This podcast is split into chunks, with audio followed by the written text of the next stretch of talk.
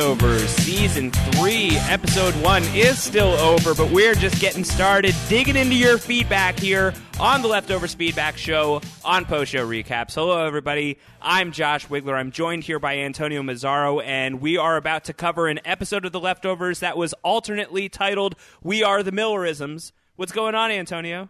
Who was that written by? That was written by uh, John Murphy Cochran. John Murphy Cochran, my favorite. Uh, my favorite. I think TV he actually writer. was just involved in the Millers. I don't think that he had anything to do with We Are the Millers. But maybe I'm mixing it up. There was a lot of Millers action going on once upon a time before it was relevant all of a sudden again here with the leftovers. How are you, Josh? I am doing really well. Uh, we are a few days removed from the leftover season premiere. This is our second podcast about that episode. We're going to be trying to give you two podcasts a week about every episode. As we mentioned during our quick react to the premiere, uh, this is a very important show to Antonio and I, and this is the final year of that show, and we want to send it out in style. We really talk about style. I mean, if you want style, we're the two guys you call. We, I don't think that's true. I know it's not true. You know, I think that Kevin Garvey has incredible cop style. Like, I feel like the the just the look was amazing. Like, I, I, I was in my rewatch. This was something I was noticing. Is one of the things is I think Tommy looks incredibly young because he's completely clean shaven. I think the buzz cut does him no favors, but like the uniform is almost a little awkward on him, like a little bit baggy, and just sort of gives him the aesthetic of the rookie. But whereas Kevin Garvey is like the does not give a crap cop who's wearing jeans to work, just looks so suave. It's incredible. Is that why Kevin's able to just roll up uh, when Tommy is having a problem with those Gary Busey guys and just cop block him? He's able to cop block him. Is that yeah, what that was? Yeah. I the thing about Justin Theroux in this show is, and my friend, uh, credit to my friend Andrew Brenner for for saying this. He does not look. I mean, we never see him working out. We saw him jogging in season one, very memorably, I might add. Uh, but we never see. He's got an eight pack. When does he lift weights? All we know is he chokes himself.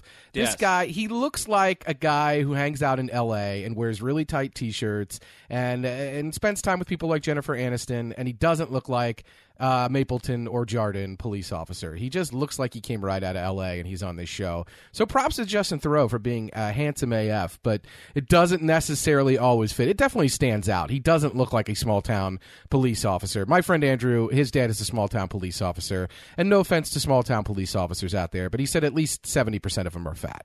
And so, he's he's a he's a small police officer from a town, or it's a small town, and he's a normal sized. Yeah, he's a small town police officer. Yes, uh, he's a very small man. No, I just, uh, I just think that Justin Theroux really stands out on this show uh, in terms of not necessarily fitting the the mold that he's placed into. But yeah, Ke- Tommy does really stand out. Kevin's style though is unmistakable. And listen, uh, kind of guy that you really want to get behind. Yeah. Wow. Uh, so do follow we have, around. Do we have? Okay, I'm glad you clarified. Do you do we have anything else on Kevin's fashion or fashion in general? I have to assume that that was all we're going to get into it here on the feedback show this week. Too much else to cover this week. It is. No one has asked us yet, Josh, if we're going to get an episode about when and why Kevin got his tattoos. Oh, good. I'm glad. I think with only you know seven episodes left now, don't think we're getting that one. I hope not. That would I be that would be quite terrible. I hope not. All right. Well, the purpose of this podcast, our secondary leftovers podcast every week. I don't want to say secondary. That makes it feel like it's a lesser than podcast. It's a secondary departure. It's a secondary departure. No, I think this is going to be a pretty robust podcast. But the whole purpose here is we are going through your feedback that you have sent our way through various different mechanisms. That's perhaps through our feedback form on post show recaps, which is postshowrecaps.com slash feedback. Perhaps on Twitter, Antonio is at AC Mazzaro, I'm at Round Howard. Perhaps you send it that way. Perhaps in our comment section on postshowrecaps.com. Uh, new as of this announcement, actually, uh, Antonio, is that we have an email address. We have uh, leftovers at postshowrecaps.com or the leftovers at postshowrecaps.com where you can send your emails. And this is the podcast where we're going to be answering all of that stuff and we're going to use your feedback to guide us through a leftovers conversation. And I think it's going to be pretty exciting. That's great. And uh, Josh, if people don't want to miss an episode, what can they do? Well, they can subscribe, Antonio. That would be the thing to do. That would be the best thing to do. And if you are uh, if you are not already subscribed, it's very easy to do that. You can go to postshowrecaps.com slash leftovers. iTunes takes us takes you to our iTunes page, and you can also with your favorite podcatcher subscribe at postshowrecaps.com slash feed slash leftovers. Those are the correct links, right? Those are the correct links. Those are the believe, correct links. So subscribe that way. Honest reviews, your ratings, all of that stuff, very much appreciated as we are trying to start back this podcasting season of The Leftovers. Anything you can do to help us on that end, we greatly appreciate it. Uh, but be your authentic selves. Yeah, well, and it, it impacts how we even structure this show. We had reviews asking us to do certain things or to structure this uh, this particular show. And we certain type of buckle on, in the face of criticism. Like any criticism, like you're immediately going to greatly impact exactly how we do things. Speak for yourself. I don't do that. Uh, no, you're right. We do. We just fall. We crumble. No, somebody. It wasn't criticism. Somebody thought, hey, it would be a good idea if you structured it a certain way. They said it in a review on iTunes, so we noted it, and here we are. So yeah. Honest reviews, feedback, star ratings, always appreciated.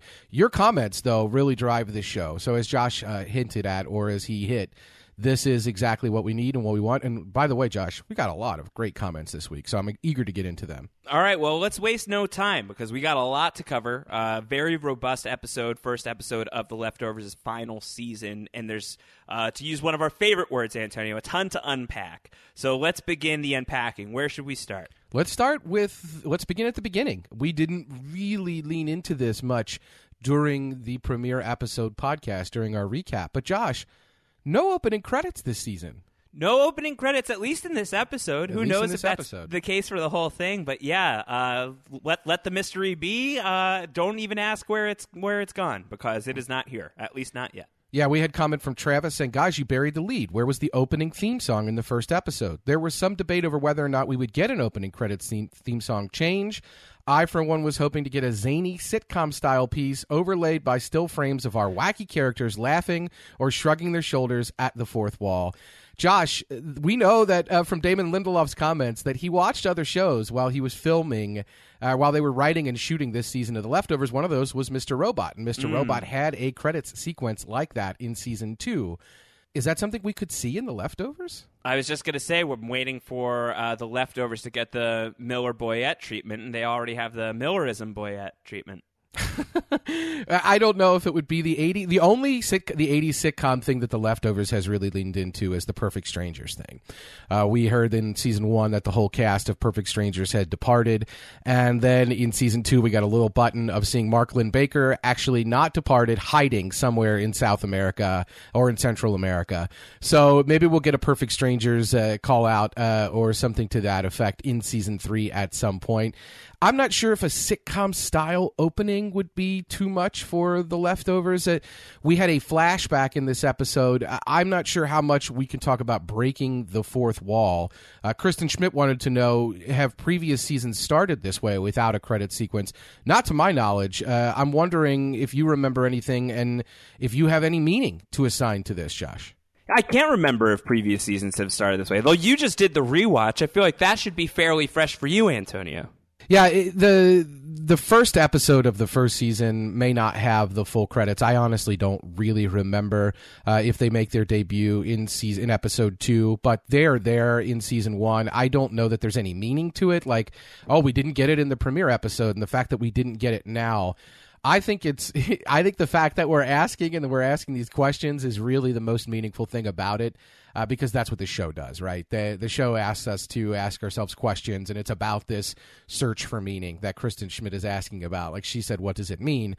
And that's uh that's the number one question about the leftovers, right? So by not including a credit sequence, we're spinning again, and we're looking for meaning in something that may or may not have meaning, and it will be interesting to see uh, if they lean into this a little bit, as Travis indicated, maybe they break the fourth wall. Maybe they do something in each episode that's a little outlandish. It wouldn't surprise me if we saw a very similar opening to this one uh, with a different religious story. Uh, it seems like this season is leaning into the religious aspect and the the Bible and seven years and all of this. And we started with this religious panic and the the Millerism and all of it. It wouldn't it wouldn't shock me if we saw multiple versions of that same search for meaning religious story throughout the course of this season. I can see that being something they would do As for the fourth wall, I don't know. That would be unusual for this show, but not something. I feel like they're pretty brave and bold. Can you see them doing what, what kind of Travis describes, like a, a zany uh, oh, kind no, of sitcom? No, opening? no, I don't think so. I don't think that's the leftovers' wheelhouse. I think what the leftovers' wheelhouse is, at least in regards to opening credits, is flexible. It's a flexible thing. The first season was its own really weird sort of biblical mosaic type of deal, and then last season, season two, was a little more folksy you know, it was a little a little more upbeat, which I think was in um, I don't know. You don't really think of the leftovers as upbeat, but I think that it got a little more upbeat in season two than it was in season one. What I could see is a completely third new thing happening uh, for season three. I don't think that we'll see the "Let the Mystery Be" uh, credits ever again. I agree. I think, I think those are done. Uh, I could see leftover season three, the final season, having no credits at all, or I could see that that's just how they wanted to launch their first episode or uh, it could just be a completely new set of things. Uh, and I'm looking forward to seeing what that is, if that's the case. And our characters this season aren't really aren't really eager to let the mystery be. Uh, Kevin uh, maybe is wanting to run from what others consider the mysteries about Kevin, but John and Matt uh, and Michael are all really leaning heavily into the mystery of Kevin specifically and really reveling in that. So they're not they're not looking to let the mystery be. They're looking to write the mystery and and write the story. And that's a very different thing than season 2 where they all our characters move to Miracle and they were looking for a new life, not necessarily struggling or looking for answers or trying to solve mysteries. Uh, it, that it became that, uh, and that became an issue with Kevin and Patti. But their their coming to Miracle in general wasn't necessarily to answer mysteries. It was just simply to get to a place that had this meaning uh, and and maybe revel in that a little bit, as I said. So I think we have a different style of season three and a different story. They've said when they write these seasons that because the first season was based strictly on Tom Perrotta's book, that they've looked at each season as its own standalone novel. It is in the same series, in the same universe, but that the themes and everything maybe are, are, are tying in, but each season is a standalone novel that has its own story that is addressed within the context of that season. Last season, it was the disappearance of the girls and the aftermath and fallout of everything, and how that impacted characters from people that, that were members of the family of the girls to people like Nora, who just showed up. But that was one set story. So the story of this season, the the first uh, the first episode is called "The Book of Kevin," so it does seem to be about this seven years later. How are people looking at previous things that happened on the events of the show and and, and trying to assign meaning to them? So there is a different thing going on here, and I don't think we're going to see "Let the Mystery Be" again, uh, which is too bad. I thought the third verse of that song was pretty on point, and I talked about that in the preview that I did for this season. So I'll be interested to see what we lean into and what we do with this season. We did get a song in that opening in that cold open. I saw the sign. and it opened up my eyes. I saw the sign. Yeah, uh, that's a different one. No, you're talking about the Judgment. Yes, you're talking about a different one. You're not talking about Ace of Base. Uh, but yeah, we we did get that. So Uh, it seems to be like this is not a season, Josh, where people want to let the mystery be. There is a big mystery that is introduced in this episode, and it's a perfect transition here to talk about it now because we had a lot of comments about the Sarah Durst story, if you will, uh, and what is going on here with this mystery, and if we should just let it be or not. We cannot let it be on this feedback show, so I would like to get into that. Uh, yeah, me too. The whole this. the Sarah Durst of it all, which was clearly the big bombshell that was dropped in this episode at the very end of the episode where suddenly we're in a different place. It seems like we're in a different time. And it seems like we're hanging out with Nora Durst, except she looks older and has a different name. So what the frack is going on there? It's been a few days now. Any further clarity on what's going on with that, Antonio? No further clarity. A lot more questions. And you mentioned time. We had a we had a question from Alex Kuntz, uh, who we know is a big fan of these shows, and we uh, have always appreciated Alex's feedback on them. Alex said, "We know that Lindelof loves playing around with the audience's assumptions about time. I originally thought that the opening scene could have taken place in the future after whatever apocalyptic event happens. I think that theory is pretty clearly debunked, since we literally see the year in those scenes being in the 1800s. However." Do you think Lindelof could be playing around with time anywhere else?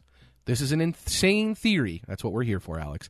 But could the last scene be taking place in the past and Sarah is just Nora's ancestor? Uh, no, I don't think so. That would be hard hard to imagine, right? Like I, I feel like I don't know. I, I wasn't paying much attention to you know to signs of what time this actually is. Are there years stamped anywhere that you can see in that in that scene? No, I don't see any years. We read the lack of cars and petrol, uh, as has been pointed out by our Australian listeners, as perhaps meaning that it was post apocalyptic. But I, I have some other thoughts on that. I see some bike reflectors on the back of Nora's bike, which I'm not sure what the, the utility of that would be if there were no cars. There are all kinds of power lines leading into that church. There are none leading into Nora's house, which would imply that if this is Nora or Sarah or some other character, that person is like Kevin Sr. in Australia, perhaps living off the grid. But the church does not seem that way. There, there are power lines there. There are roads that she rides her bike on. This isn't the post-nuclear kind of world. I don't think uh, we see a lot of lovely nature. We don't know exactly what event may or may not have happened, but this does seem to be in the future timeline of the leftovers, and it does seem to be Nora Durst to me, an older version of her denying that the name Kevin means anything to her. I don't think this is set in the past, uh, and this is just an ancestor. We had uh, some other theories about that, though. Our Philly, our great friend our Philly, said, "I know everyone is looking at Sarah as though she is Nora, but given this is the leftovers and Lindelof, I'm curious if you guys considered that she may be someone we've never actually met before." Is it possible, our Philly says, that Sarah is actually a Garvey and that Nora and Kevin may yet find some kind of happily ever after? is she some future descendant of the Garveys? Is this way in the future, Josh? Yeah, I don't think that that's impossible. Um, you could you could certainly see an outcome like that. I don't love that when they get uh, you know when when you have an actor who is playing another role in the same show. Like I feel you got to be careful with that kind of thing, unless you're Ewan McGregor and you're playing two very distinct Ewan McGregors who are twin brothers or something like that. So I, I'd be a little wary of Sarah Durst being played by Carrie Coon and being like the daughter of Kevin and Nora in the future, unless it's a really good story and it's worth telling, then you know pretty much any rule can be uh, obstructed for that reason. Um, so I don't know. Um, I get the sense that this is Nora. I really feel like this is Nora. I feel like there's so much more power to this moment if that's Nora Durst, and we are now being given a glimpse into what Nora's life is going to look like, and hopefully it's not as miserable as it kind of seems on the surface. Fair enough. Let's say it is Nora, and I agree with you. I do agree that it's most likely Nora. I think that's a much easier story to tell, and I think there's a lot of power in Nora herself denying Kevin. That's the that's the thing. Is like, how do we get there? Because they seem to be on great terms at the beginning of this season. Uh, they don't seem to be handcuffing anyone to beds anymore, and their life seems to be happy. I'm sure there are things going on beneath the surface, which we'll find out. Nora does have a broken a wrist or hand or something, and I don't think that's something that just accidentally happened. I think that is something that's going to come up. But at least on the surface, they seem to be on pretty good terms, which, considering where we were near the end of season two, is got to be considered a win. Nora and Kevin had left, and everything there was really was really just something that was up in the air. Uh, Nora left because she was concerned about Kevin's craziness and maybe concerned that she was causing it. And maybe Kevin has left it behind. Maybe he hasn't. The choking is not really a good sign for him. But they seem to have left behind the thought that Nora was causing a problem for Kevin. And so they seem to be on good terms. I think the, the better story then is this is Nora in the future and what happens ultimately uh, to get her to the point where she's denying Kevin. I think that's the better story. But, Josh, Peter Politano has posited a theory and sent this in, and it could be something where it is Nora, but a, a, perhaps a different story. Peter says, guys, the flash forward you presume to be Nora surviving the apocalypse could easily be seen as a previous life or future destination. Many theologists and spiritualists believe in the journey of the soul. Most believe this journey is nonlinear. This could be flashing to her journey, not necessarily tied to the fate of the world of the leftovers. They alluded to this in International Assassin, told Kevin to stop thinking in a linear fashion. Patti was slippery and didn't operate that way. She was dead, and the soul does not travel in literal time. Only human life as we know it does. This scene may be Nora's resting place of her tortured soul, her ultimate destination in an apparently much simpler time. What do you think, Josh? Well, I don't think that it's out of the question that this could be some sort of parallel existence. Uh, I we certainly have seen other worlds than the than the one that we're in. Uh, you know, the traditional mortal coil that we're seeing for the most part on the leftovers, or presumably seeing for the most part on the leftovers. But we've been to the hotel. You know, we know that that's a thing and Patti has been pushed into the well, and that was a, that was its own thing. So it's not out of the realm of possibility that the world we're seeing Nora inhabiting, or Sarah, as it were, inhabiting, that that could be some sort of similar plane of existence, and maybe we're in like some sort of Inception level thing where when we get there in the finale, Kevin Garvey is going to have to like wake Nora up to to who he is and to who she is and what's really going on. You know, some sort of version of something that would be uh, that you would find in Lost's final I season. knew that that was going to come up. Yeah, we but but I don't but but I don't even mean that. this. But I don't mean that necessarily as a negative thing. You know, the the flash sideways of of Lost. If you are a Lost fan, you know what that is. If you're not, then you have no idea. But uh, if you know what that is, like I feel like that kind of comes out of nowhere. Like there's no prep for it, and certainly what it ultimately is. I think even in rewatching that final season, for me at least, on multiple rewatches, it's been really hard to reconcile. If there is some sort of quote unquote flash sideways type of thing going on in the leftovers, the leftovers dropped that shoe into the mix last year. So I'd be fine. I'd be totally fine with something like that. Um, I just get the sense that this is reality. Like I, I feel like the the balls of a move like this really comes down to I am showing you what the future world looks like, and one of the characters you know really well is there in some capacity what the world looks like. We're not really telling you that in great detail. Why this character is acting the way that they're acting, we are telling you almost nothing about that. But we are showing you where we're driving towards. So that's why I feel like it's a fixed future point and it's something that is grounded in reality. And I also think that The Leftovers' is bread and butter has been when it's straddling that line, when it is something that's taking place in our world but could have multiple meanings and multiple definitions. Um, so I think that that's where we're going, but it wouldn't be completely out of nowhere if the Sarah Durst scenes exist on a different plane of existence. It's tough, right? Because you, it's really well articulated there why it could be done well or how it could be done well. But so much of the show is is haunted by the specter of Lost, as we've talked about, and that whole final season of Lost, without spoiling it for those who haven't watched it, it, it just is so much of a lightning rod. I can't imagine that he would steer into that and go right back there. And yet, this show has been a lot of doing that. So I don't know ultimately if that's where we're going with this Nora storyline. We had other uh, good comments from Dave Becker and from Jason Burning uh, about this very thing. People are interested in where and when this is happening for sure.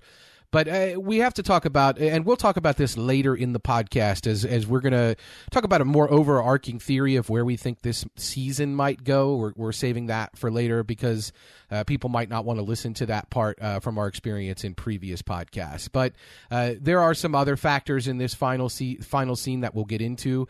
Generally speaking, though, it does seem to be in some version of the future, and I understand those who read the the oddness of that future, the desolation, if you will, the the rural nature of it, the fact that she's off the grid, uh, as perhaps some kind of cataclysmic event has happened. I think, as I said, I'm still leaning heavily on the fact that this is Nora. The fact that she's denying that she may or may not know Kevin or that she doesn't, the name means nothing to her, means that whatever cataclysmic event might have happened was also a personally cataclysmic one and has put her into this position. I think we're in the current timeline of the leftovers, just in the future. We're not in a parallel universe. We're not in some soul cycle. But I think that those are fair observations, and I could see any of them coming into play. Honestly, Nora might be into Soul Cycle given how much she's into biking in this episode. You're talking about a different soul cycle, I think. oh, got it. Uh, yeah, this is uh, yeah. She, we're just spinning around through the story, really. Uh, I don't know ultimately where we end up with that, uh, and if that's a, it just feels like an epilogue to me. Uh, it doesn't feel like a different timeline uh, or a different dimension or anything like that. It feels like a, it feels like this is just what what this area of Australia looks like. Uh, we had a funny uh, tweet from uh, Dan Liebke who said, "I live in Melbourne, Australia, and can't even walk my dogs without bumping into Carrie Coon in elderly makeup." So I wish that was true. If that was true, I would move to Melbourne, Australia. Me too. I wish there was a portal. I live in Melbourne, Kentucky. I wish there was a portal between all Melbournes in the world. I could go to Florida and then Australia. I'm sure there's other ones. This would be It's great. not impossible that there is, and you're just not looking hard enough. I've looked pretty hard, man. Is there a, looked- a pizza porter portal in uh, Melbourne, Kentucky? This is a. You're really jumping around. Wow, this is amazing. Uh, no, there's no pizza portal here. Uh, but maybe Sorry, it a- was a tangent, but it was a justified tangent. Maybe there's a pizza port key, Josh. Maybe Got I it. just need to put my hands on every pizza in Melbourne, Kentucky until I find the port key. Uh, but yeah, I don't know. I don't know what we're doing here. I have a feeling my confidence lies in the fact that we're we're playing it pretty straight in terms of this is Nora. This is an elderly version of Nora. It looks exactly like her. There are too many parallels to the bike riding that Nora does in this episode, which we see in Jarden when she's riding the bike away, putting the cap on, doing all those things, to the Nora that we see in this version, this Australian scene, whatever it is, whatever you want to call it. Uh, Sarah Durst. She's riding the bike, looking very similar. This is Carrie Coon playing the role. I think it's it's easy enough to say this is straightforward. It's it's after the years of the main events of this season, and something has happened with her and Kevin that has caused her to say it doesn't mean anything to her. And we'll, we'll I said we'll talk about some other parts of that later. But moving on, speaking of something happening that ha- that we're not that's not really explained and involving Nora, we had a question from our great friend AJ Mass who talked about the leftovers with me here last year. AJ wanted to know what is the potential that Erika actually stole Lily to replace her lost Evie. Yeah, and just to set that up, because it has been a little while, uh, Holy Lily is obviously the baby of Holy Wayne that came into the custody of Kevin and Nora at the end of season one, and they adopted her early on in season two, and Nora almost gave her life to protect baby Lily, and it's hard to imagine her giving up baby Lily without a big fight. So why is Lily gone? Um, as for Erika, Erika last season was talking about how before the departure, uh, or before Evie had escaped, rather, uh, that she was going to run away, that she was going to leave John behind, she was going to leave her family behind. Uh, so the fact that she's not in Jarden anymore, given what she confessed to Nora, that's not a huge shock. The fact that these two are both gone, I don't know. Do you think that they're connected? We talked about like, isn't the isn't isn't it possible that this is bringing Lily's actual mother back into the mix? And like, could she have shown up to get her daughter back? Uh, could that be a way, or could it be something a little more nefarious? And Erika just took this child. I think it could be either. the The question is ultimately, if you're Nora Durst and you have Lily, we saw her nearly give her life to protect it as uh, to protect Lily, as you pointed out in the last episode of last season.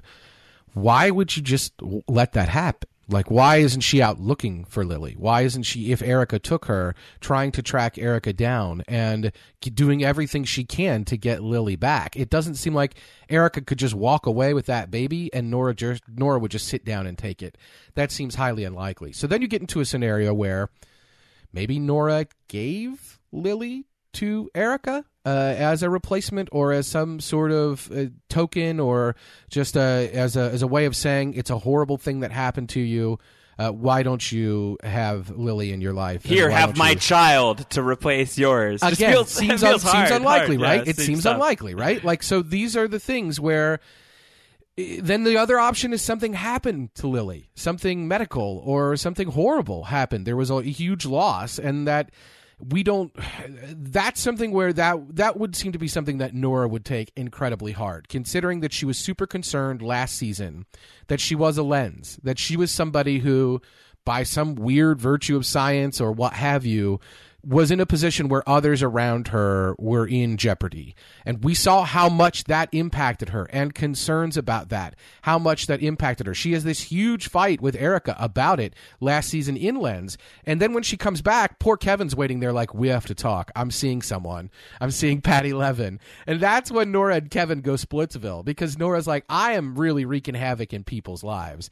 And that is something that is on her mind. I have a feeling that if Lily, if something bad happened to Lily, then Nora would look at it and say, "I'm really a problem. Like everything around Yeah. me, everything I touch turns turns brown. Like everything I touch turns terrible. Like everything I touch wilts and fades and spoils." So I I just have a hard time, and I'm using that because her name's Lily, by the way. Uh, I'm I, I'm just having a hard time wondering ultimately which of these is the most likely of all three unlikely scenarios, considering how we see Nora Durst in this season. I think that the likeliest to me, because if Lily is dead, like I feel like things are a lot more grim. Um, right? That's what I'm saying for sure. Nora takes that much harder.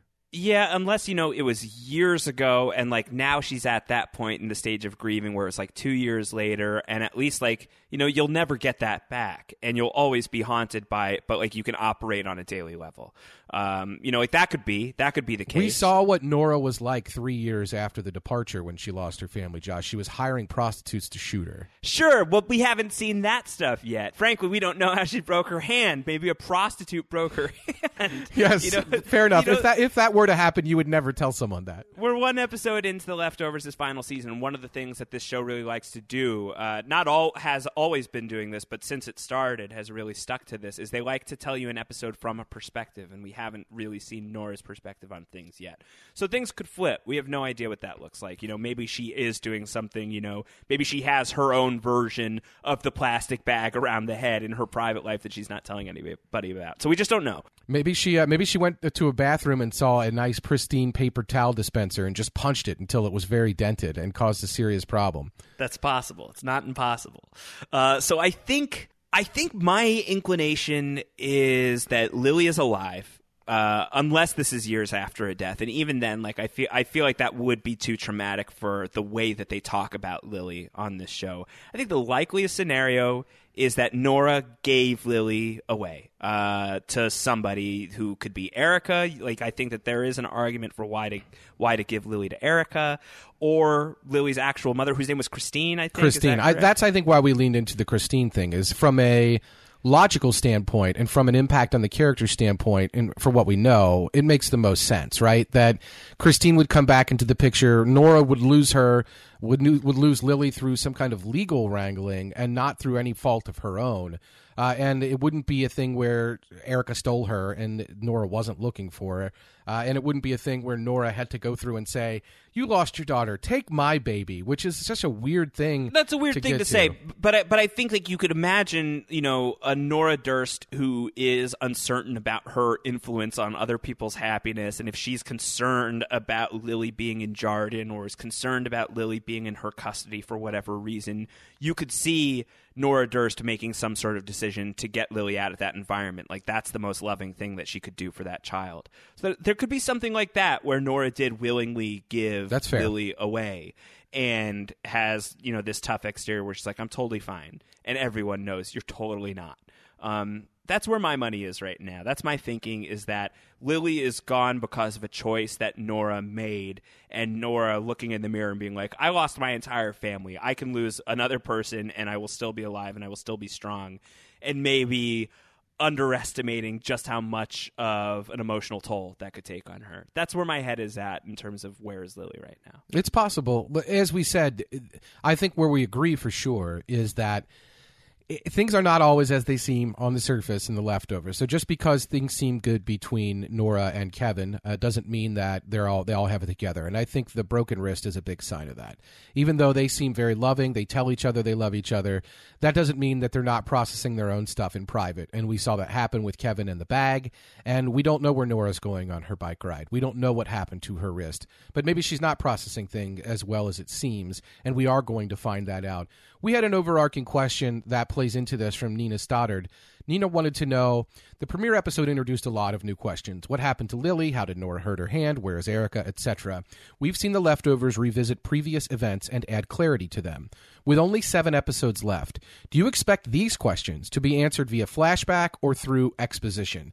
So, we talked about the point of view episodes, Josh. Do you think one big point of view episode, maybe in the next couple, uh, because we think we might be on the move from uh, Jarden at some point soon, do you think that one big point of view episode here is going to influence or, or give a lot of these answers pretty quickly? Ah, pretty quickly. You know, it, I do think that a final season it, it behooves you to just like really kick things up a notch with the storytelling. So I hope so. I hope you know I hope that we have some clarity on some of this stuff as soon as next week.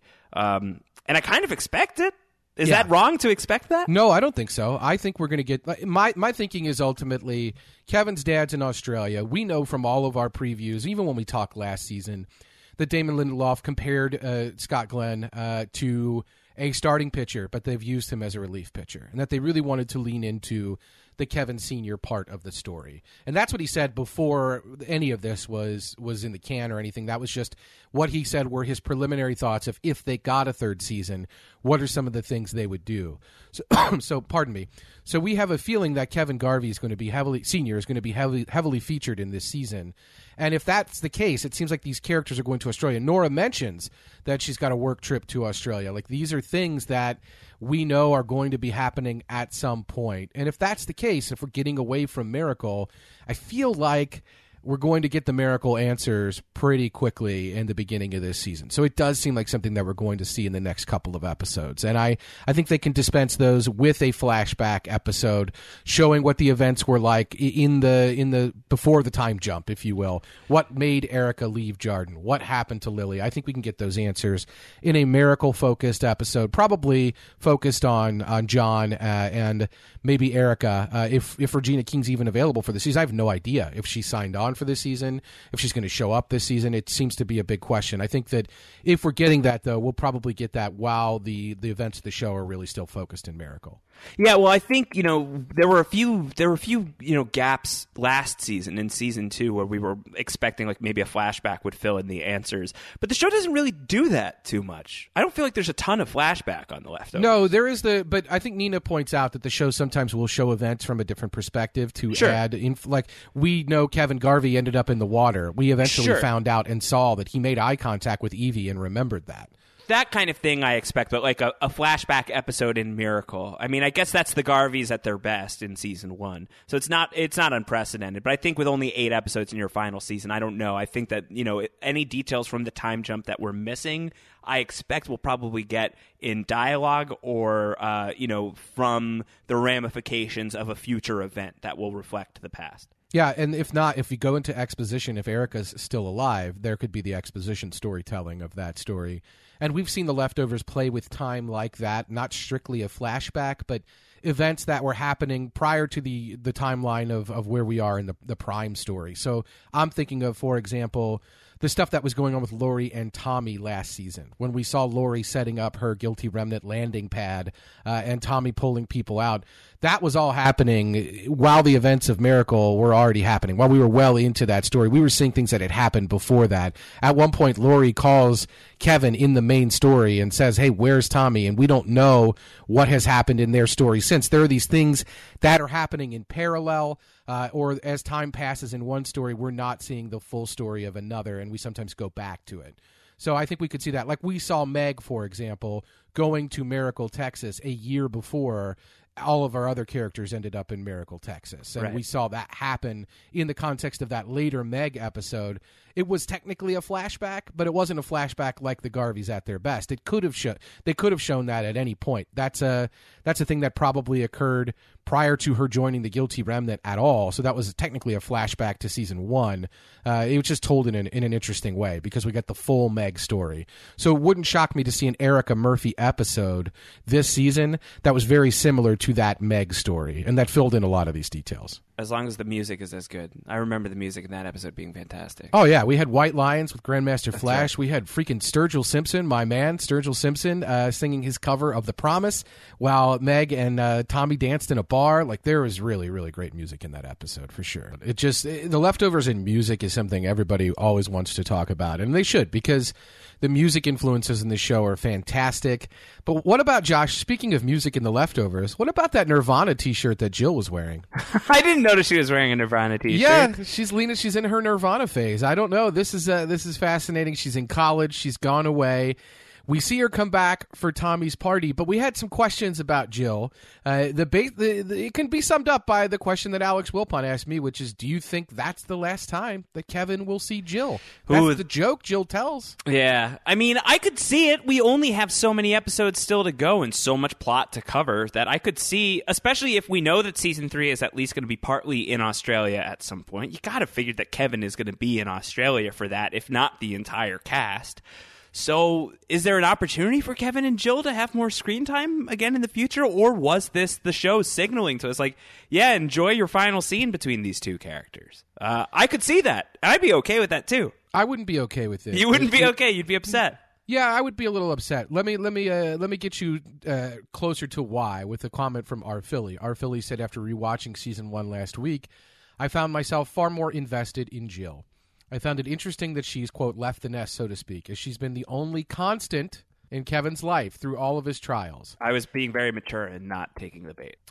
I really put it out there. I How important slash dangerous should we consider that fact? Am I alone in hoping we see more of her this season than we did in season two? Definitely not alone. Uh, and I'm not saying that I don't ever want to see Jill on the show again. I hope that we definitely still see Jill on the show again. I think that you could have Jill without Kevin. Uh, but I think even Damon Lindelof is the guy who said right around the end of season two, or maybe it was in the build up of season three, but I feel like it was a while ago where he talked about how Jill was a character who got short shrifted in the format and the structure of season two, where it really did follow characters and their their perspectives and you know really restricted that um, on an episode by episode basis and he wished that they had had time that they had had room for a jill episode. So with that being the philosophy i almost uh, would be surprised if we don't get some sort of jill centric episode at some point here in the last half of uh, of this show Well, there are only seven left. It's going to be tough to serve all these characters. Uh, Bobby Marasa from Jersey was worried that we were going to have an underserved character in Jill this season. And people were wondering about Jill and Michael. Uh, Thomas Altman and Bobby both asked about that. And Bobby observed, was it just that they became stepbrother and sister and that was the end of it? Yeah. I mean, it's the kind of thing where, like, there was that whole moment where Jill and Kevin are talking outside the house and Michael is just on the porch. And as we were saying earlier, like, those moments where the show. Uh, where where they will they will have a scene later on that recontextualizes something you've seen. Like, can't you see like that porch conversation between Michael and Jill happening later on in the show? Definitely. It is odd that we didn't get uh, at least one scene between the two of them. Uh, you can imagine if Michael really is thinking uh, that there's something to Kevin, they're writing this book about him, then everything that happens in Kevin's life is something Michael might assign more value to, spiritual value to, even. So he has to look at Jill a little differently. If he's looking at Kevin as some sort of religious figure, then what is Jill? The, the daughter of a religious figure? Is she, a, is she some kind of prophet? Is she connected to this in any way? Would that make her more or less enticing for Michael? It's just something we we talked about. We saw in season two. There was something between the two of them.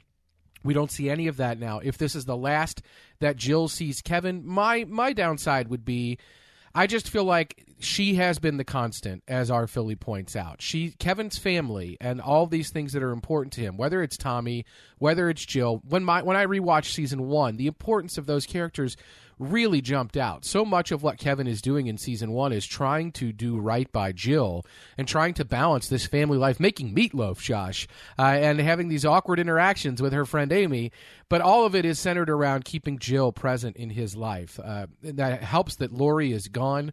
Uh, and really, Kevin is trying to hang on to Jill, I think, in normalcy. But Kevin is also the same way with Tommy, constantly calling him, worrying about him, all of that the big ending for season two is Kevin coming back together with all the uh, effed up people, as Jill puts it. And then to have this be just their last season, I understand the poignancy of it or the bittersweetness of it. I just feel like it doesn't really arc out with the character treatment that we've gotten between Kevin and Jill over the course of the first two seasons. She has been way more important to him. And if he moves on from her completely this season, doesn't even see her again, I just feel like this was not uh, really kind of a sour ending for what has been the most constant relationship of the entire series. Yeah, I mean, I guess stable is it, you know like the the most ever present, but like not in terms of importance on the show by No, any no, stretch no, of imagination. Right. You know, and when when you really have to start paying attention to what's your show's like center point of gravity, you know, as we're starting to wrap up, I don't know that we need more Kevin and Jill. Like I can think of several other character combinations with Kevin that you need before you need Kevin and Jill.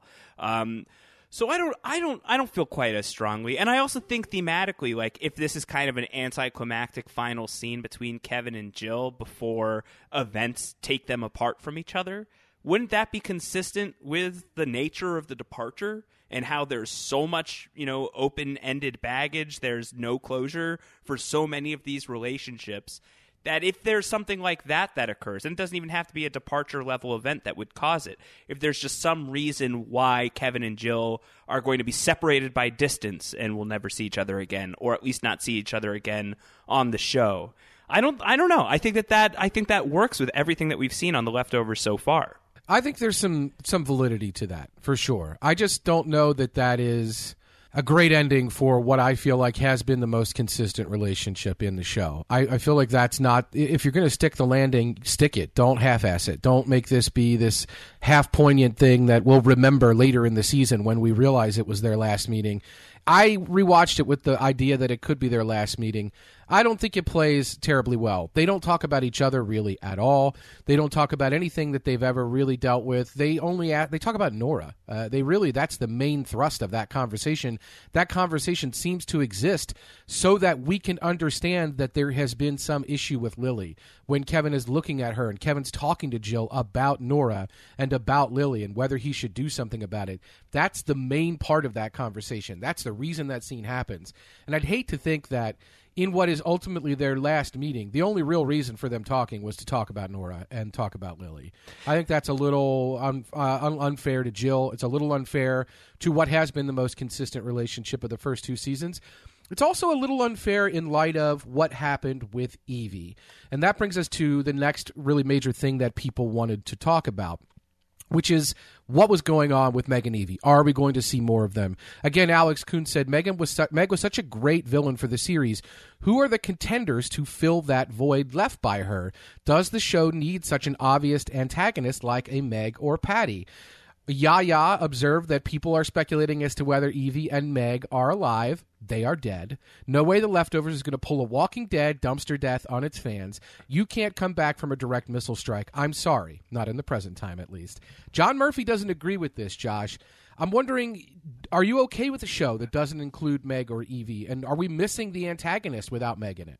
See, my, you know, just to tie it back to the Jill thing, like, I'm a lot more frustrated if we never get anything from Meg and Evie again than if we never get another Jill and Kevin scene. Like, I that's think, like, no, that's fair. You know, like, I, uh, just to go back to the Jill thing a little tiny bit is like, maybe they're the most steady relationship of the series, but I think that ultimately just not crazy central to the show and and the stories that are being told. And I I watched that scene a second time as well as if it's their final scene and I'm fine with it. He hugs her, he kisses her head. They you know let each other know how they feel about each other. Lame. Most most people would be lucky for that to be their last interaction with somebody before they never interact with them again. You know, there's so many unfulfilled, unsatisfying final conversations between people in real life, and I think that that would be cool to reflect that on the show rather than just giving it the the straight Hollywood ending of being able to say to each other exactly how they feel about each other and then never see each other again. Different story if they know for sure that some sort of end is coming.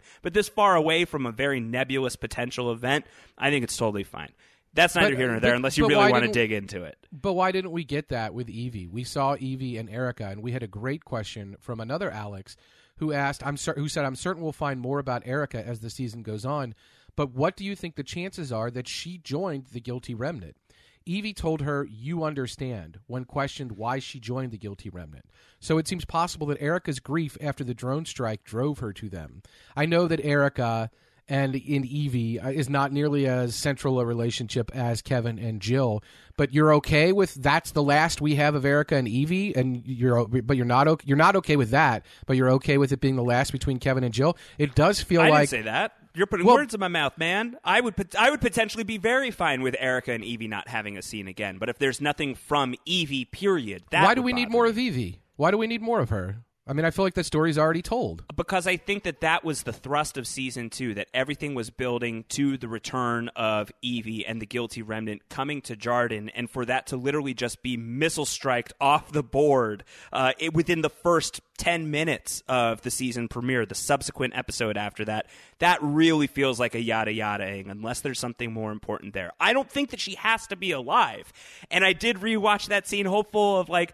Maybe the missile struck further away, and Yaya's maybe it's a right. No. cover up. No, I think they got to be dead. They have They're to be dead. dead unless some sort of like mystical departure thing happened that beamed them to the other side of the galaxy, and that's crazy, and that's not happening. They're dead. Like that blew them up. And Meg's final line in that scene about one of these days the the tiger's going to bite your face off is a great final line for Meg as an alive person. Uh, like I said on our previous show, I think that as long as we're checking in with them and getting some more story with them either through a flashback or through the hotel, like through that world. I'm great with that. But if there is nothing else from Liv Tyler, if there's no more Meg, if there is no more Evie on the show at all, and that's the pure final moment that we get from him on the show, I would be disappointed with that. See, and I wouldn't. Uh, we're we're just of different minds here in that I think maybe perhaps, and I'm not. This is not a criticism. Perhaps because I rewatched all of season one and all of season two, the Kevin and Jill stuff seems more important to me. Not important in terms of the narrative of the show, like what the blow by blow, what the story will be, where is future Nora. Like the Jill stuff doesn't really weigh in that. But in terms of the constant centering thing in Kevin's life. Jill has always been it. Like Nora wasn't a, a, huge part of Kevin's story throughout all of season one, not to the extent that she was in season two. Uh, Jill was though, and Jill was then continuing to be a major part of the story and on her own in season two. I just find that to be a, a very odd final scene. I think it's a little too on the nose too, like her making that joke and having that Whereas with Evie, she disappears at the beginning of season one. We don't really know why, but I feel like in the context of season two, we tell the story that those girls were frustrated, that they didn't like that they were in this town where everything was safe and everyone was good. And the reality was, especially in Evie's life, that wasn't the case some screwed up stuff had happened in her family with her dad and her mom and her grandpa, and we don't even know the full story there. But messed up things had happened, so it was not okay for her to pretend and sing songs about how God spared Miracle and everything was great in Miracle. And I got the sense that there was a lot of that in her in her story and that it was done by the end of the season.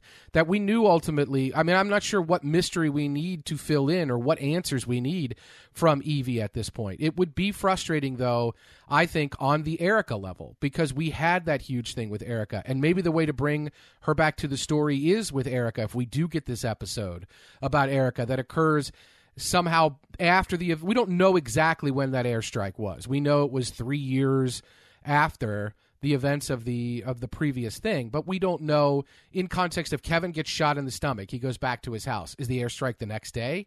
Is it a week later? Is it two weeks later? Does erika interact with evie at any point before then? I feel like that's the story we could get uh, and it could be in the context of erika. As for alex's question about erika joining the guilty remnant well i think that that also ties into like does the show need a, a, a does someone need to fill the void of the antagonist spot? Right right. Er- erika could be great for that yeah, we have our two Alexes combining uh, on this uh, because yeah, I, I, Erika could be great for that. And then maybe there is the the Lily story, and maybe there is something a little more to it. It doesn't make sense that Nora wouldn't be chasing her down, but there could be some element of that. Uh, so we don't we don't know 100 percent know, and that's the part. I don't care about Evie, but I care about Erika, and I would want to see Evie in that context with Erika. As far as Evie and Meg go, if this is it, this is it. What about that airstrike, though, Josh? You said her last line would be a pretty great last line in the context of that. My question for you is too great? Like, is was she somehow involved in arranging this airstrike? Was that part of her plan all along? Uh, I mean, I, it could have been a thing where she like knew what the what the cost of it was going to be. Like, this is a one way ticket, and once they start drilling holes into the compound, she's like, "Yeah, we're probably about like thirty seconds away from nuclear fire." like, I think obviously not nuclear fire, but I, I think that you know she could have she could know what the stakes are. But I don't know. To but be, maybe not have directly called. Yeah, I don't know what she gains from that. You know, if she knows that there's going to be an airstrike, why is she there? Like, why does she have to martyr herself in in the in the you know the pursuit of that? Uh, so I don't know about that, but I I think that she could know certainly like what the very likely outcome of doing what they did. What's that going to be? Probably not going to end very well for us as we park it here in Jarden the martyring is a key part of it uh, because they have become martyrs. We see these people in the red shirts at the river who aren't really carrying through the message of the guilty remnant, but are remembering them and saying that you, you know the, you, these people were killed. You have to remember them. Do we think the guilty remnant? We know the guilty remnant wasn't just Meg; that it was all over the country. We we established that from previous seasons. So maybe this served the larger mission of the guilty remnant by showing the government attacking them, and Maggie, maybe Megan took the fall for that and was willing to die for the cause, like Gladys was before her, right? Knowing full well that this would serve the greater purpose of the guilty remnant. I don't think we have Except a sense she did, of. She kind of hates the guilty remnant, right? Or at least she hates like the leadership of the guilty remnant, and that's why she kind of militarized things. She right. stepped out of line. So I don't right. know. You know, does she want to get the guilty remnant back on track, or did she just want to make a violent personal point? But does the step that she took end end in a path that leads to this very destination? Was this ultimately her goal all along? And was that perhaps why she was at odds with the leadership of the guilty remnant? They didn't want to get this intense. Remember, Meg is the one going onto buses with kids and opening up, thankfully, not live grenades and causing panic. And that alone is too much of a cross or too much of a step uh, to, to do, according to the leadership that we see her meeting with of the guilty remnant. So maybe she wanted to just step it up and say, I want to incite violence. I want to incite these horrible things. You don't want to do this the way I want to do it. And maybe they shirked in the light of what happened at, in Mapleton at the end of season one. I'm not sure. We just don't really have a sense of where the guilty remnant are at this point, if alive at all. I don't think those people in the red shirts are guilty remnant. They're talking. I think they seem more like hippies or activists who are protesting the fact that they were killed. And I think that's the the element of that. What about Josh? Some people have asked. Kristen Schmidt asked this, for example. Do you think Kevin called in the airstrike on the Welcome Center? He had an opportunity in season one to do this, uh, and he didn't because of Laurie and Jill, most likely. But what about now? Did he do it now? Well, the guy who would have been calling that airstrike in is also the guy who had just come back to life after being poisoned and then died again and then came back to life from getting shot in the chest or some, you know, version of those events.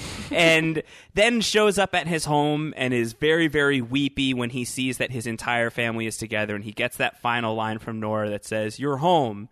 And then we're supposed to assume that that guy's first like course of action is to call in a military airstrike. I don't know. I just don't know how that flows well. Right, because we don't know the timing of when the airstrike happened. It could Right. have happened the next day. It could have happened. Could have been days later. Like it could Yeah. have been the guilty remnant was holed up in the welcome center for a week for all we know. Hundred percent, or more. I mean, honestly, or more, because the one of thing, one of the things that were present there is there were a whole lot of government vehicles that pulled away before the airstrike happened. We saw these people jumping into the SUVs and driving away very fast right before it happened. Those people, to my knowledge, weren't in Miracle before. So theoretically, they came there after the events of the end of season two and Tried maybe to have been you know there. hostage negotiate essentially. Right. Right. And when that doesn't go well or when they're not able to do what they need to do, that's when they call the airstrike. Send in the drones. Don't bother, they're here. Yes, uh, that could easily have happened. So I think the question we have to ask ourselves is when did that happen? If it happened later, was Kevin involved? Possibly. I don't see it. I think it's way more likely that it's what you said. They showed up, hostage negotiation, whatever you want to call it. They realized this was not going to end well, and they just wiped him off the map. That, like they were willing to do, like they were willing to do in season one, and like once they had control of a situation where one of their national parks had ultimately the bridge had been exploded and there was a breach, they exacted some revenge and took out the uh, agitators. And I think most likely that's that's what happened. It's not a Kevin thing. Yeah, I don't think so. Does, does Kevin have the authority to call in an airstrike? Like, I don't know. I like. I don't feel like that would really play. It's a fair question. He had the authority in season one, seemingly. We talked at the time, uh, But he's not. He's not even a you know an employee of the police department here in Jarden at this point. No, he's not. And Nora probably as a government uh, agent or employee or whatever you want to call it, if she's if she could still even have any sort of DSD kind of thing, does probably not have the authority either. So they're most likely it's not a Kevin thing. Uh, it's most likely that they showed up, like we said, to negotiate to see what they could do. There was a breach or an impasse. Maybe this is what Meg wanted all along, and then it happened. So. I think we are on the same page that it happened. We're on the same page that we could see it again uh, or some other version of this with Erika, in that it probably didn't happen 12 hours after the events of the end of season two. So there's an opportunity for some time to have passed in there where Erika would have been trying to talk to Evie and maybe would have been speaking to her on some level. It is interesting that we transition from the fervor in the Millerism flashback at the or, or or cold open to the guilty remnant laying there in the, in the place uh, as though there is some literal connection or some theoretical connection or figurative connection. There is a connection between the people in white laying down in, in a church that we see then the guilty remnant laying in the welcome center in the same way. Uh, and I don't know if you want to read that as persecution or people in their beliefs being willing to do whatever it takes, uh, but that is happening, and there is a through line there of, of this throughout the, the narrative of this show now, where the guilty remnant are, are willing to go to great lengths because of their faith, and that their faith or their beliefs cause them to do messed up stuff that alienates them from their families. It alienates them from society, and it ultimately causes harm to them. And I think we've seen that theme throughout the first two seasons of the show. We see it in the flashback here, so it makes sense that we would end with a fiery boom here uh, with the guilty remnant, uh, at least this version of them, at the beginning of this season. Right after that, it, it is in thematic uh, contention with uh, or thematic consistency with everything that we've seen.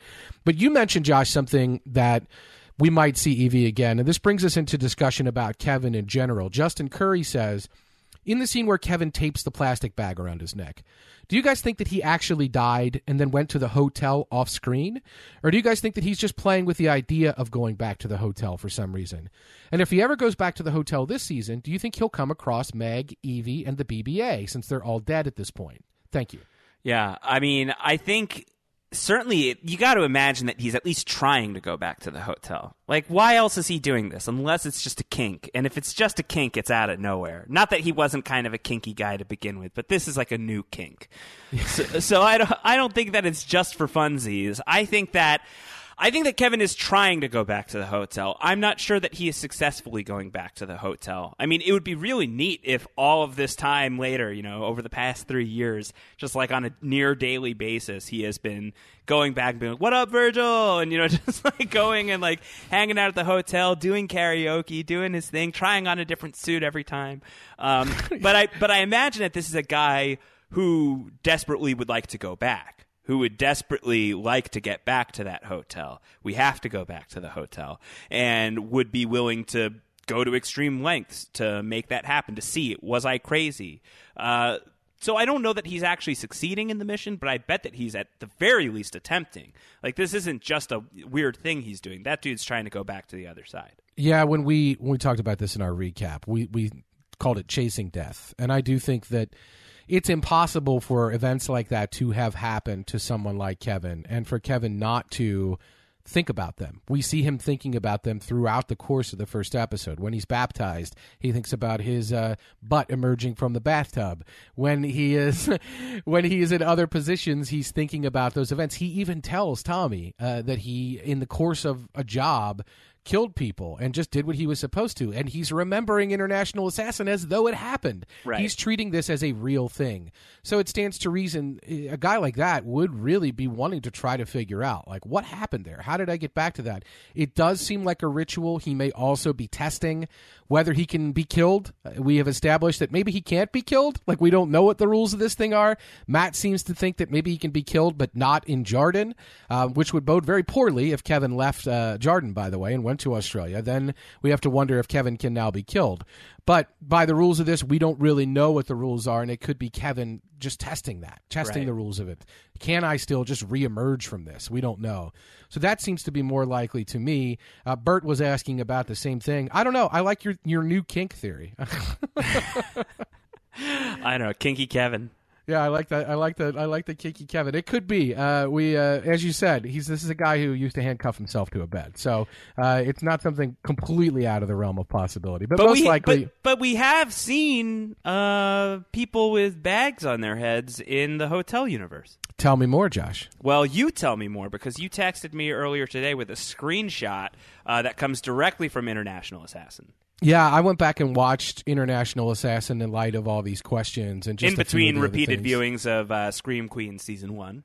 Not true. Not true. Not anymore. Uh, I'm on to season two now. Come on. Okay. Uh, but yeah, but yeah. The uh, I went back and watched International Assassin actually this morning, and uh, yeah, there there is a scene where Kevin is walking through the bowels of the hotel uh, on his way to meet Senator Levin, and he sees another what looks to be Mapleton police officer crossing through, and that Mapleton police officer is being led by a guilty remnant person, and has a black bag over their head. And we speculated about this at the time when we watched International Assassin, and in the aftermath, was this Kevin?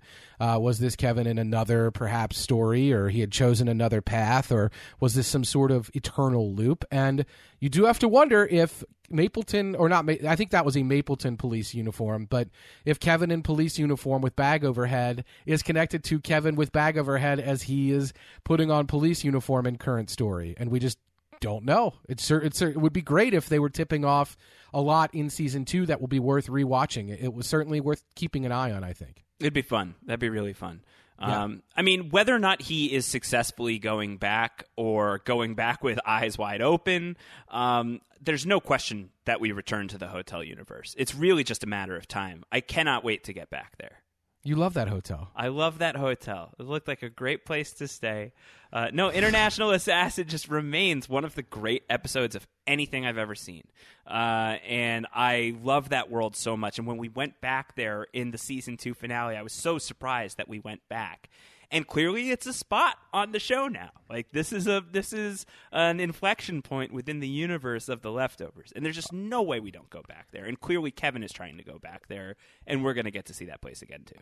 Our friend Rob Cesternino he famously remarked as we were wrapping up the thir- the second season of the leftovers that if another character goes to the hotel, it will be a shark jumping moment for the leftovers. Do you I think we're still at that? Are, we- No. are we still there? You disagree? I disagree. I think I think that that could be fine. You know, it, it's really all a matter of like, especially like if if this book of Kevin thing really takes off, and we start to get into the territory of Kevin buying into it, and Kevin is somebody who is you know part of the you know is at least. Uh, on I don't know is at least exposed to to this new this new development that is surrounding Kevin and all of the things that he has done. Uh, like if he takes people to the other side, like if he brings Nora there, or if he brings Erika there, like if he sees Evie there, uh, and it's like, hey, John and Erika, I take you to your daughter. Like if he can start pulling that stuff together, that would be pretty incredible to see, and I think that that could be terrific television. Yeah, as far as we know, no one in that hotel departed. They're not one of those people. But if for whatever reason that becomes a thing, my God, like Kevin wanting to take Nora there will be a major, major problem. And Nora's desire to see her family again may trump her desire to be alive in this universe. And that will be something that will be very difficult, I think, for Kevin. Does he tell her about that? Uh, I don't know. It will be great to see if we go back there exactly how that plays out. I just don't know if Meg will be there, if Evie will be there. It seemed to be an in between kind of place, uh, and we it almost felt like Kevin freed Patti's soul a little bit by getting down there and helping her escape, and that was that was what got her away. But that he really did provide her salvation, and so it fits right into the Book of Kevin narrative. We'll talk about that more before the end of this podcast, but. Something that I think would be a jump the shark moment, Josh, uh, or maybe called a, a, a dog jumping moment. Uh, Jump the dog. can we talk about this?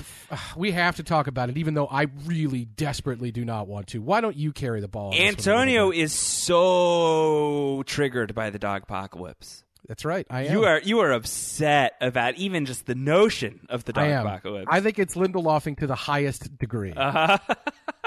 The fact like that the- it's even on the show as a as Yes. like as at all like period that that the dog apocalypse has even been mentioned on the show you think is is too far of a Lindelofing. No, I think it was mentioned for as a joke, and I think it was funny. I laughed a lot at it, and, and people are taking it seriously, and I feel like that is like postdoctorate level Lindelofing.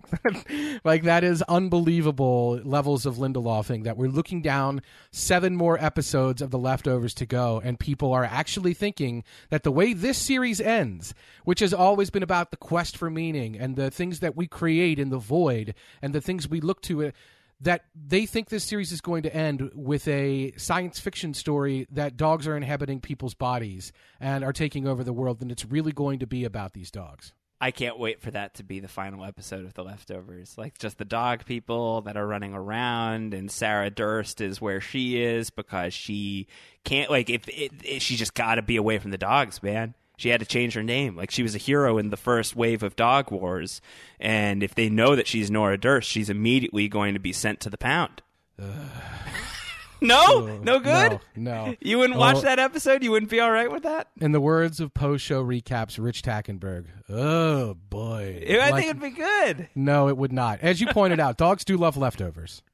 They love leftovers. Dogs do love leftovers. But you, I- but the leftovers fans don't necessarily love dogs. So this is also possibly a part of it. Is I know you're not a big dog guy. No, that is true. I'm negative dogs. But do you want to do you want to read any of these dog comments that we have on these dog theories? We had several people commenting on them. well, it just seems like a few people are maybe a little bit more in on the dog apocalypse than we are. Laura Maria Olson, for instance, dog apocalypse is real. You heard it here first. Ask any parent, or in my case, grandparent of a three-year-old who's been newly introduced to Paw Patrol and has seen dogs blowing up things and all kinds of crazy tech. I'm telling you, these dogs can do a lot more than you think.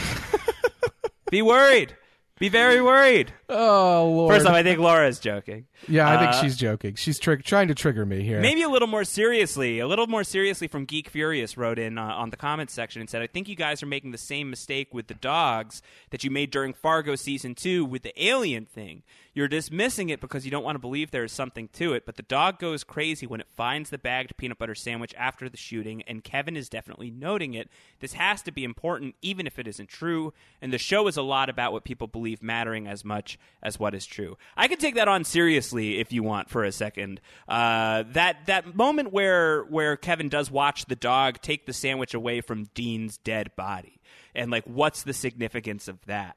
I think it could really just be, you know, Kevin is probably still contemplating his own sanity. Like when he talks to Laurie earlier in the episode, he's like, "But I got better," and Laurie's like, "Of course you did." But the "I got better."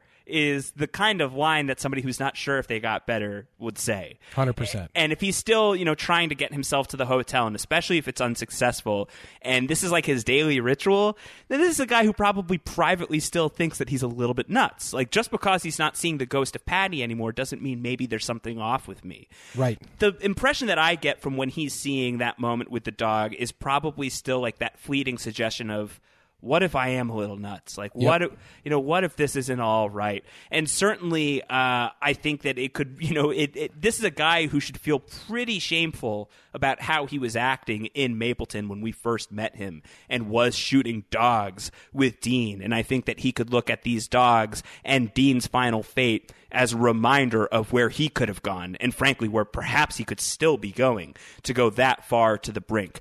That's really the only serious note that I got from that scene with the dogs. I don't think that we're supposed to take the dog apocalypse seriously. I think it is it is strongly, strongly uh, stated on the show without words, but with a music cue that we're not supposed to take Right. this seriously because of that scene with Dean and Kevin when Dean is telling him about the senator and going through the specifics of all of that. And the music is dramatic. And then as soon as he talks about canine DNA mixing with human DNA, the music's gone. It suddenly departs. And you're just left with Kevin watching a clearly insane person ramble about his insanity. So I think that we're not supposed to take the dog thing seriously, except for how it relates to Kevin emotionally, how it reflects some of his past actions, uh, but certainly not because there's some sort of dog conspiracy. As much as I think it would be funny, especially because it would just bother the hell out of you. Yeah, that's what we really want of our final season of the leftovers, Josh. Just one big co- cosmic joke. That's what we've been. You know me, for. I love the circus. I'm a fan of the circus, so bring some I did not know that about you, actually. you know, I'm a, I'm, I'm a fan of the train wreck. I don't mind. You know, Yeah, at least it's always interesting to pick apart. My preference would be a flawless final season of the leftovers, but if it goes off the rails, I'll be here for that too. I mean, that's what this is. Listen, in the in the version of the story you're telling, totally conceivable that Nicolas Cage turns up in episode four or five, and I know that that would please the hell out of you. So I get oh it. My god, yeah, like they are expecting Gary Busey to return, but it's just Nicolas Cage who shows up. Doing a Gary Busey impression and ending up sounding like Nicolas Cage. it's Nicolas Cage as Gary Busey. Yeah, like a face-off situation. I love it. Yeah, Yes. Uh, I think you're right. I think what Geek Fear. I, uh, you, first of all, you you stated all that really wonderfully. Like it's that's exactly how I feel. It isn't so much that it is meant to be taken seriously because I don't think it is. I think the music cue is the key for that. I think the fact that we know the BBA is a complete wacko is is a is a clue for that. But I think it's more about what Kevin thinks. And this show has always been about the way people react to these things. Remember, in Lens, Nora is super worried that she is a lens. She's she's worried about the science of it. She's worried about all of these things. Is there some explanation for why her family departed that has to do with her? Then she gets a phone call from somebody who's been trying to reach her throughout the episode, in person and otherwise, and she's been hostile to their attempts. She starts taking it a little more seriously.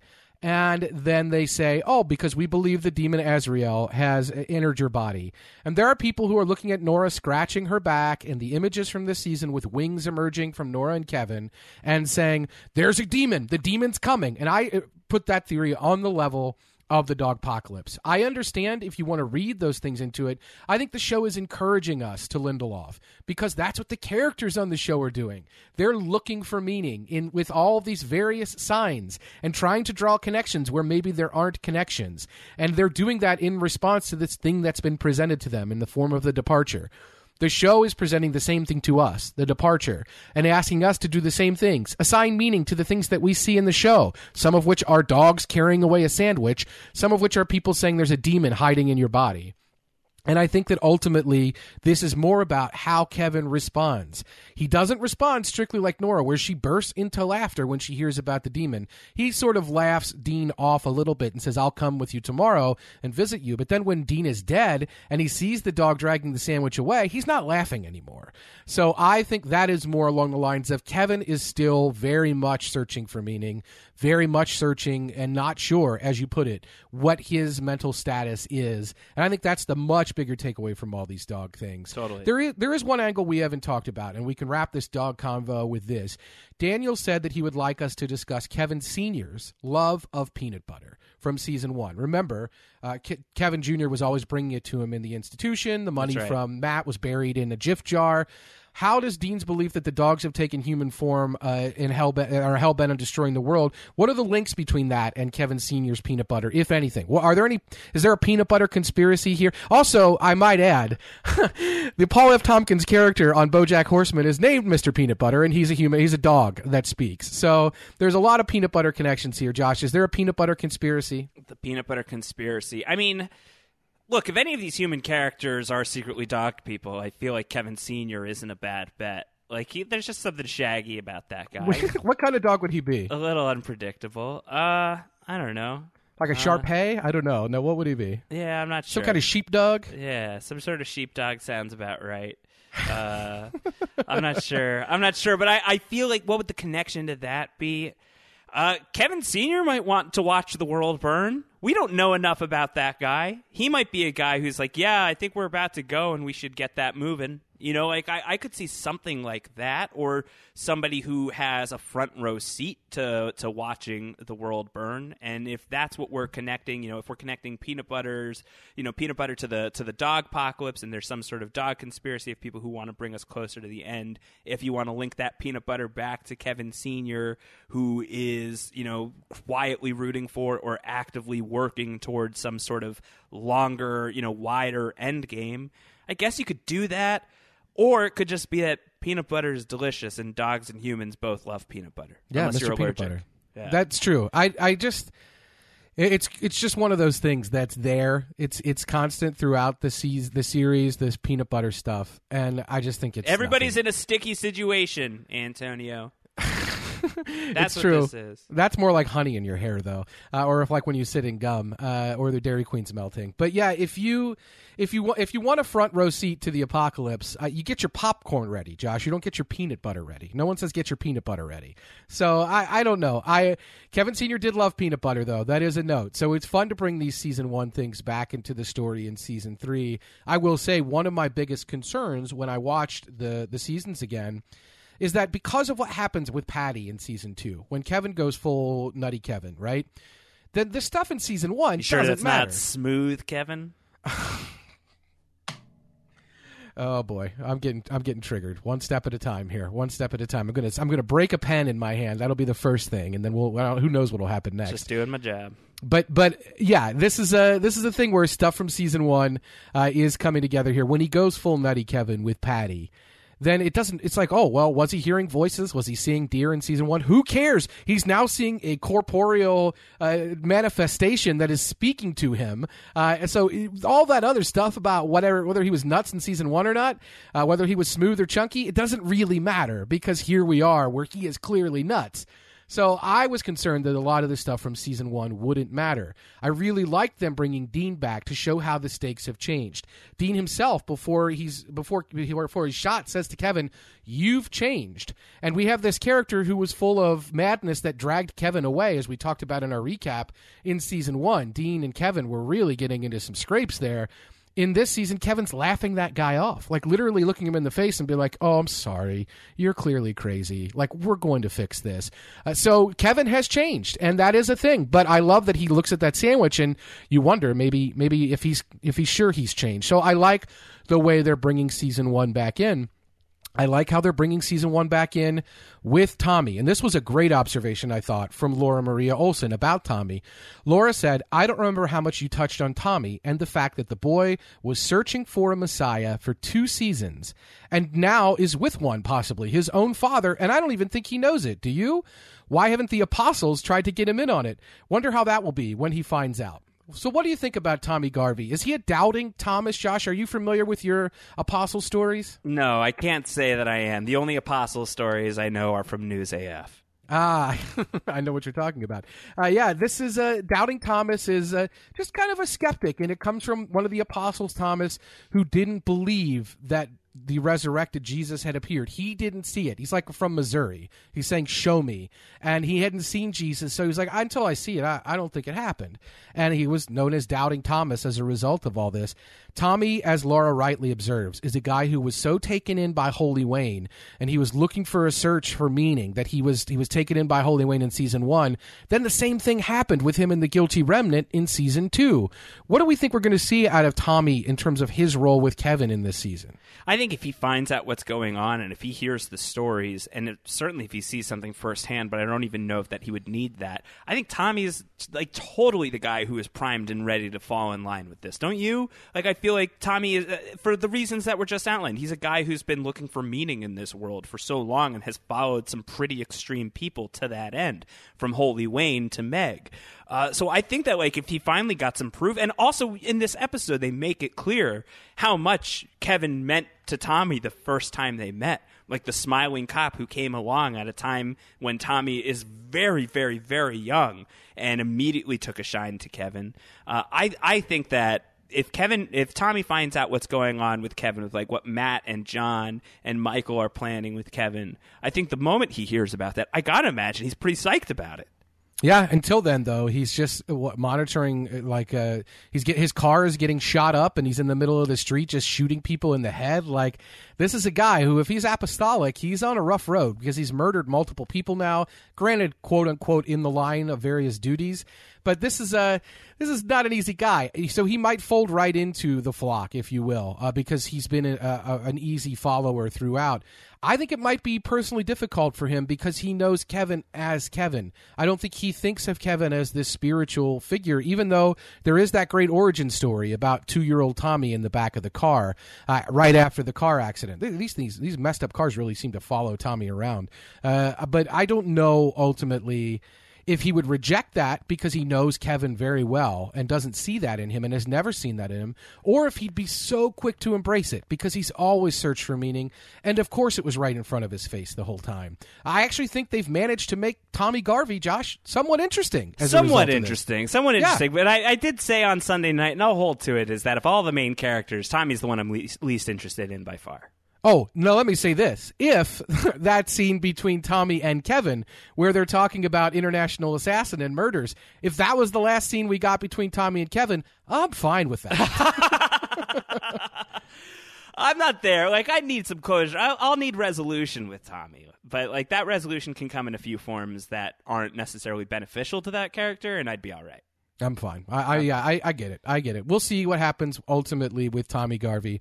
Right now, Josh, I think like uh, like someone else we could talk about right now. He knows a little bit about problems with car accidents or just cars in general. Just cars in general. Well, it's good, a good thing you brought that up, Antonio. This episode of the Leftovers podcast, we're sponsored. How about this? Oh my god, I think this is the first uh, ad read certainly that I've ever done. But we're sponsored by True Car for this podcast. How about Antonio. that? How about that? If you guys don't know what True Car is, TrueCar is is a way to help you buy a used car. Uh, in fact, there are over 700,000 pre owned vehicles available from TrueCar certified dealers nationwide. Are you looking for a new car or a used car, Antonio?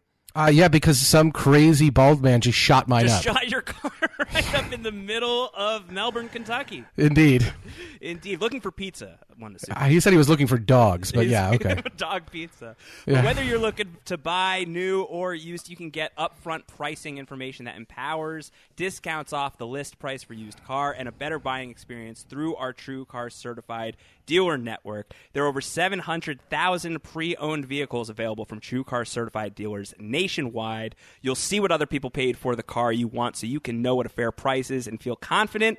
With True Car, you can connect with a local certified dealer of your choosing choosing so you can enjoy a quick, easy buying experience. And with using TrueCar, you can easily find the new or used car that you want. So when you're ready to buy a new or used car, visit TrueCar to enjoy a more confident car buying experience some features not available in all states, Antonio, including upstate New York. One assumes. yes, uh, but maybe not. I don't want to. I don't want to rule that out for upstate New York. I'm sure it works. Uh, I'm sure True Car is good. It, the True Car experience sounds a lot better than showing up at a car lot and they have a giant inflatable Gary Busey meant to bring people to the lot. Yeah. Are you kidding me? I would buy a car from that place in a minute. Yeah, the Busey mobile. Well, yeah, uh, True Car maybe gives you more information. So that's what we're looking for out of this uh, out of this whole experience in this podcast. And Josh, I think there's one real big thing that we should talk about here, and it's we're really going to get into the theories of Kevin uh, and the book of Kevin here, and what that might look at uh, look like for the season going forward, and with evidence from previous seasons. Um, this may not be a thing that everyone wants to listen to because some people don't like to get into these heavy theories, which may start to circle around the truth. Uh, we had a lot of feedback from our Mr. Robot podcast about this uh, when we when we were sniffing out twists or stories well in advance. So just beware. We're going to get into some heavy theory speculation about where we think uh, some of this evidence may be pointing for the rest of this season.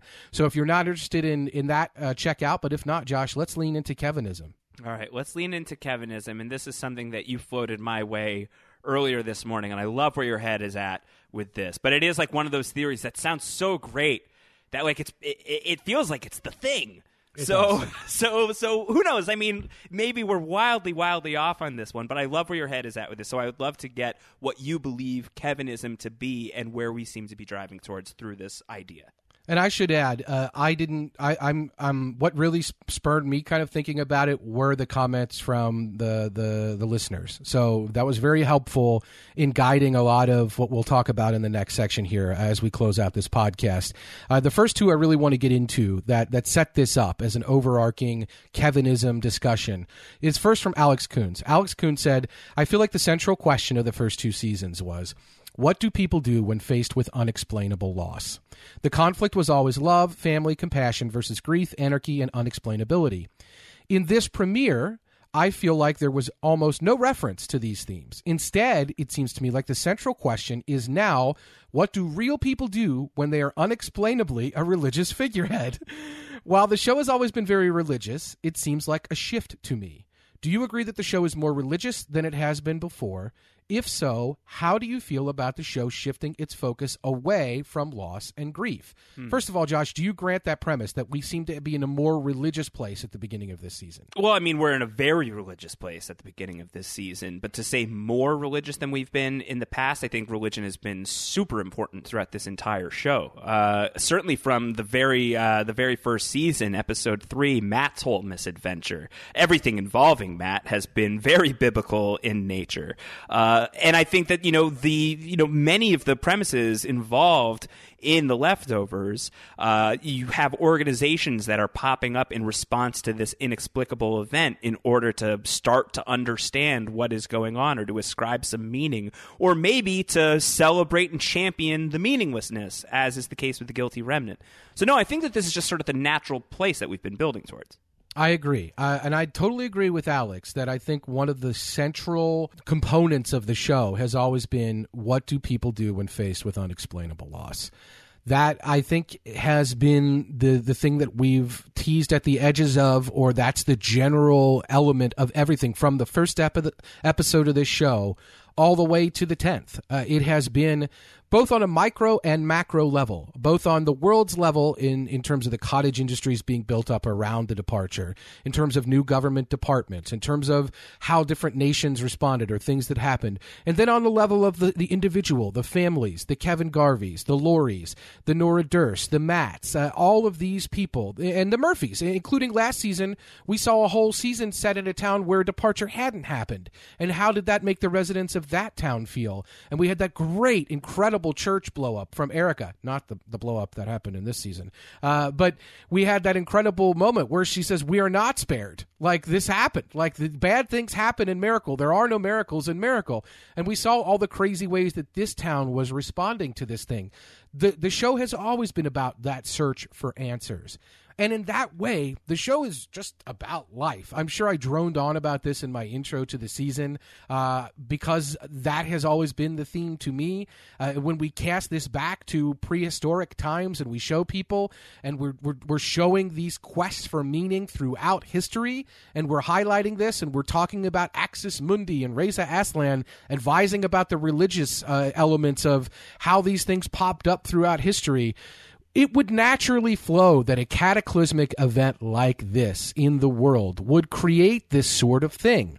That people would respond in the ways that we have historically. That we would look to the skies for answers. That we would look at things that happened in the aftermath and assigned them some sort of cosmic meaning. Right. Um, whether it was a specific time period, whether it was a specific person or incident. This is how we as a species have always responded to the unexplained. And I think this show has always been about that. So, as we transition into this final season, I think there is the religious element of that, perhaps more so specifically with religion than we have seen in the previous seasons, even though religion has been a part of it. The religious element in season one, and it's a stark contrast to season three, mind you. In season one, Matt Jamison cannot get anyone to come to his church. In the episode, in episode three, the two boats and the helicopter, that's the story about how no one is coming to his church. He's desperate to get money to save it, and the guilty remnant buys it. But he has no one in his church services because this horrible thing happened. People can't explain it. They've gone away from religion because religion doesn't really explain it. And perhaps in part because of Matt. And then, as we see in this season, his church is literally overflowing, Josh. Religion is back in the forefront of people's minds. We're seven years out. We see all the religious iconography or symbolism from all these books that Matt is mentioning. Seven years, seven years, seven years. He's named his kid Noah. His wife's name is Mary. We have all these apostolic names. Our episode is called The Book of Kevin. This is very much about religion and perhaps a specific new sect of a religion forming around Kevo, Josh, the new savior Kevo. Oh and my gosh. Whether we call this Kevinism or not, there is this thing that is that is th- this is the show is putting this on display. It is about Matt writing a religious text about Kevin. That's what this first episode is about. And it is very much about Kevin looking at the peanut butter sandwich of it and saying, "Do I believe this or not? Am I crazy? Would I be crazy to believe it?" And Kevin choking himself and putting himself in this position where he's searching for the truth that he maybe found some element of in the previous season. So Kevin is definitely on his own little path here, and he doesn't burn the book. He wants to burn it. His reaction is, "I don't like this," but he He's a little do it. distracted by what's going on in the sky. He is a little distracted by what's going on in the sky, and maybe you you can assign some meaning to that if you want. Remember, he tried to kill himself, Josh, and the earth literally opened to prevent that.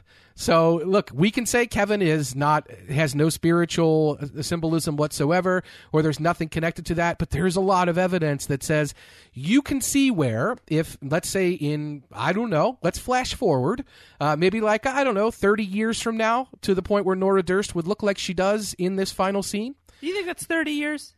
What do you think it is? 10 years? I don't know. How old's Carrie Coon? I think that that's probably 25 to 30 years at least. Carrie Coon is 36. That looks like someone who's like in their like they're like stressed out, you know, 50s potentially. Mm, I'm not buying it. I think that that's. Uh, I think we're talking 30 years. Maybe, Okay. maybe not. Maybe not. I think at most 30 years. I don't think more than that. I think at least maybe 20 years, but 20 to 30 years later. But you could see that within the context of 20 to 30 years in the life of Kevo, that it could start, that this could build, that this could be something that. Look, it, it might not happen in six months, but when you look at the way religions develop, they develop in these ways that we look back. I mean, nobody talked about Christ the Savior, the historical Jesus. It- it- we didn't. We don't really hear about that actually until oh, almost hundred years after the events of historical Jesus' life. And we hear about it in a in an offhanded way, and the the only historian that writes about it at the time is writing that he said he was the Messiah, and all these things happened. But we don't know about these things, and I will tell you that time makes these stories different, right? Like time can add huge elements to these stories. Stories that start out very simple, like oh, there was a there was a woman, and I shouldn't say simple, but let's say the story of Mary and Matt. A woman who was comatose, uh, moved to this town, gave birth somehow magically, and then was fine after that. In 60 years after that happens what's what are the versions of that what's the details of that story going to sound like? In Right. 300 years after that happened what are the details of that story going to sound like? Eventually the very specific things that matter when we're analyzing whether it's real or spiritual they go out the window and we just we just have the the the apocryphal version or the story version uh, not necessarily the truth. And i think that that's the way with all religions and it certainly we could see that being the way with Kevin. There are so many things, Josh, that happen in the life of Kevin that we could assign this value to if we wanted to. Yeah. No, I think that that's true. Uh, and I could imagine like Kevin being an incredibly reluctant figurehead for this movement. Yeah, and I could also imagine Kevin being convinced of like Kevin eventually being like, "Yeah, you know what? I have died a couple of times and I've come back after visiting this weird hotel universe where people seem to be dead and I can communicate with them." Like you could imagine that guy eventually buying his own hype. I can imagine any of us, if that happened to us, buying into that a little bit, right? And uh, that's without hype men running around behind us being like, oh, divine intervention, divine intervention. You got baptized, spiritualism, spiritualism, shouting at us that we're the savior. Men, by the way, who have apostolic names. So we have Matt. Uh, we, we have John, uh, we have Thomas, uh, we have all these names of people that are either gospel writers or apostles. Uh, we have Michael, we have all these biblical names in play. Uh, so it's it's interesting. Uh, look, John, who is there are no miracles in miracle, he knows about it and he seems to kind of be on board. He says, "I shot you in the chest and you didn't die." Like you didn't even go get medical attention. You just crawled, your sewed yourself up and went home. Like this is uh, even John Murphy. Even there are no miracles in Miracle John Murphy. Even a guy who is shredding money, uh, and we'll talk about that. Uh, we we didn't hit that, but we should talk about that momentarily. But all of that. He still believes. Uh, Matt, obviously, instantly on board. That guy assigns meaning to just about anything. So I'm not sure it's most persuasive that he's on board. Michael is on board because Michael knows the full story of what happened with Virgil. He witnessed it. So he would, of course, be on board. I think you've got some early converts here that could really build some steam for Kevinism. And uh, Sherry pointed out it would be hard for John not to be a believer in Kevin after shooting the guy point blank and seeing him live. There is no reasonable explanation for what he witnessed. His son buried a very dead Kevin after he drank the poison, and he too saw him arise. The question isn't why do they think he's divine, it's does Kevin believe it as well, hence why he's willing to risk his life in the lake. And I do think that we're going to see this happen and develop throughout the course of this season. Kevin's growing admission or acceptance of himself as some sort of messianic figure to me seems like the central one of the central conflicts of this season. And then Josh, it's not hard to see and extend how that would play to Nora Durst. Yeah, of course. And is this why future Nora Durst wants nothing to do with the name Nora and wants nothing to do with the name Kevin? Yeah, like this is a great opportunity to like pump the brakes uh, on the whole theorizing about it's the apocalypse that I seem to be pretty pumped about, which I remain pumped about if that's where we're going. Um, but the like tamer version of that, uh, or like the less catastrophic version of that, is that this faith around Kevin really takes off, and for whatever reason, that really grinds Nora Durst's gears and drives her away from being with Kevin. And when she's being asked, does the name Kevin mean anything to you? Which might be like a starting point that a lot of people who follow the book of Kevin go with. Uh, like that could just be like a kind of generic beginning sales pitch. Yeah. Uh, that of course she would say no because she just doesn't want to talk about it, but she knows exactly, like all too well, what that's all about. You could really see that outcome. Absolutely, one of the one of the tenets of a lot of the latter day religions, and I'm including uh, Islam and uh, and the LDS Church in this, and both of those I think are are, are part of the the influence of the leftovers. Uh, they are latter day prophets. They're worshiping the same God, uh, the same God of the biblical Jesus, but they're not worshiping in the same ways because they believe that the Gospels didn't end at the life of Jesus. That uh, the prophet Muhammad, peace be upon him, was a latter prophet. That Joseph Smith, they literally call themselves the Latter Day Saints, and that they believe that God didn't stop talking to people after a certain time. That God continued to speak through other vessels in the world, and even Muhammad himself. And I know this is a story that Reza Aslan told the writers' room of season three when he first started hearing voices and God was talking to him in a cave. He thought he was crazy. He thought, no, I people don't hear voices. That doesn't happen. If I'm hearing voices, I'm nuts. Like this isn't right. And it took him a while to reconcile that.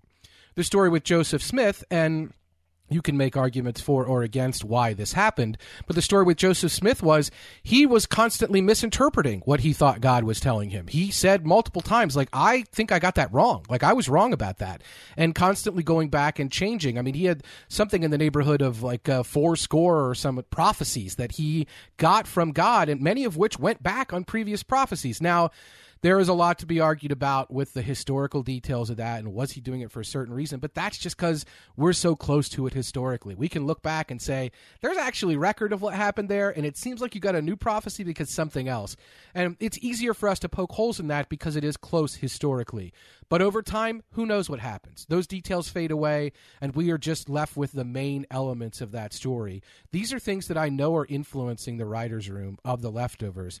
So it stands to reason that this is a thing that might be coming up on this season. And you're right, that could be the question from the nun. Uh, does the name Kevin mean anything to you? Could be the starter for Kevinism. She's wearing, Josh, people have pointed this out. She's wearing a cross around her neck, but the cross has a charm with it of some sort that looks like a man's head. Is it Kevin's head? That that's the open question, right? Like it looks like a man's head with a Christian cross, meaning, look, we have the same God generally, the same biblical God, but maybe Kevin is just a latter-day prophet. Like maybe Kevin is someone like these other latter-day prophets who God continued to speak through or he was a vessel for God on this earth in some way. And so it isn't so much about Kevin becoming Jesus, it's about Kevin becoming some kind of latter-day prophet in the Christian or biblical God tradition. Uh, the Abrahamic faith, if you will, uh, God faith tradition. So I don't know, man. I, I think there's something there to it. I, one of the other things that got me uh, going on this, we had two other really good comments. One from Yaya. This I think is, is fantastic. Yaya said, in the cold open of season one, I interpret the woman at the grocery store searching for her departed son Sam to be analogous to Nora Durst, who lost her beloved family. In the Cave Woman open for season two, the woman who picks up the motherless child is also analogous to Nora Durst, who took up and cared for Lily. So, in season three, it makes sense that the rooftop woman who loses the love of her family may be a metaphor for Nora, someone losing her family this season. If so, it makes sense that the name Kevin would mean nothing to her by the end. Yep. There is that that is I think that those three things being connected is at the fantastic call by Yaya, but it may be that she lost her family because they all bought into Kevinism and she didn't. Yeah. Yeah, well, she's been around Kevin long enough to know you're no prophet. Exactly. you're no prophet. I know what I know what you're doing there. I see what you're doing. uh, yeah, that that could be. That could easily be right. That she is out. She's just like, I can't believe you think that you're something special. Like, how, why do you think you're something special? And what does that say about me? If so, and I'm out on Kevinism. This kind of thing always seems to stick in Nora's craw too. Like anytime there's you know any attempt at some sort of like supernatural explanation of something or some sort of otherworldly explanation, she typically doesn't buy it. She's pretty cynical. Yeah, that's the demon issue. That's uh, that's all these things. That that does seem to be the sci- science. Nora seems to be a woman of science. Science Yes. seems to be more influential for her. She works for the DSD. She's she's working with these very strict questionnaires. And if you'll recall, you're right. The religious question, the better place question. In one of her early episodes in season one, she is constantly getting the same answer out of people because of how she's asking the question. And that is causing false responses to the question and putting into people what she wants to believe and not the opposite. And it's the it's the question of do you believe the departed is in a better place? And that is something that, as you're right, has always been something cynical Nora has pushed back against, or her own beliefs have influenced how she's looking at the world at large. And so you could absolutely see a scenario where part of what's going on with Nora in the future is look, as it is right now, Nora Durst would be a key figure in Kevinism, right? She is he is she is his second wife, if you will, or second uh, lover in this respect. She played a key role in his life during the key events of Kevinism. Uh, and if she wants no part of it, that's the kind of person, Josh, who would move to a remote place in Australia, who would change her name so people who wouldn't know who she was, who would go completely off the grid to avoid any connection to this thing that she wants no part of. And by the way, I don't think it means that the apocalypse hasn't happened. If you're telling Kevin as a prophet story, the unfortunate thing about it is I feel like that ends in death. I feel like that ends in death for Kevin. And I feel like that ends in death, eh, almost as a martyr, or the way a lot of these stories end. Uh, Joseph Smith's story, or or or any of them, uh, end with uh, the death of this figure. That's a key element of the mythology or of the story. So you can see a, a scenario where something bad happened as a result of Kevin feeling like he was this Messiah or he was this prophet, and he died, and she wants no, nothing to do with Kevinism. She wants to be away from it all. It is some horrible event that's happened, but it's past, and she's now living in, a little bit of relative anonymity. Maybe those messages of love are being sent to her by followers of Kevinism on the birds, and she wants nothing to do with it. There is that parallel, Josh, to the birds in the cold open we see the religious figure looking at the birds, uh, looking at messages, maybe doing some augury, and we see him making a lot of his religious choices based on those birds. Nora is throwing those messages away without even looking at them, Josh. Yeah. Well, I have a question for you. Tell me. Given all of that, and that Kevin would potentially have to be off the board in order for this religion to really take off, could you imagine a, a, a leftovers series finale where Kevin isn't even in it. Could you imagine a version of this show ending with a final episode where Justin Theroux's involvement is already complete? Yes, I could absolutely. And the kind of the episode... HBO move. HBO loves that. HBO yes, the, loves to old six feet under. Loves to you know like take at least a very important character off the board, uh, if not the important character off the board, with a few episodes still to go. Oh yeah, uh, before you get there. So I w- I wouldn't be shocked. I wouldn't be shocked. Did George Pelecanos of The Wire fame yes. write episode uh, seven of this season? Yeah, no spoilers. Uh, but yeah, you're right. Uh, this this could be a thing. I, I think you're right. I think that fits with the HBO tradition. I think it would also be as I said, I read that that Nora stuff, the the older Nora, the Sarah Durst stuff, as more of an epilogue.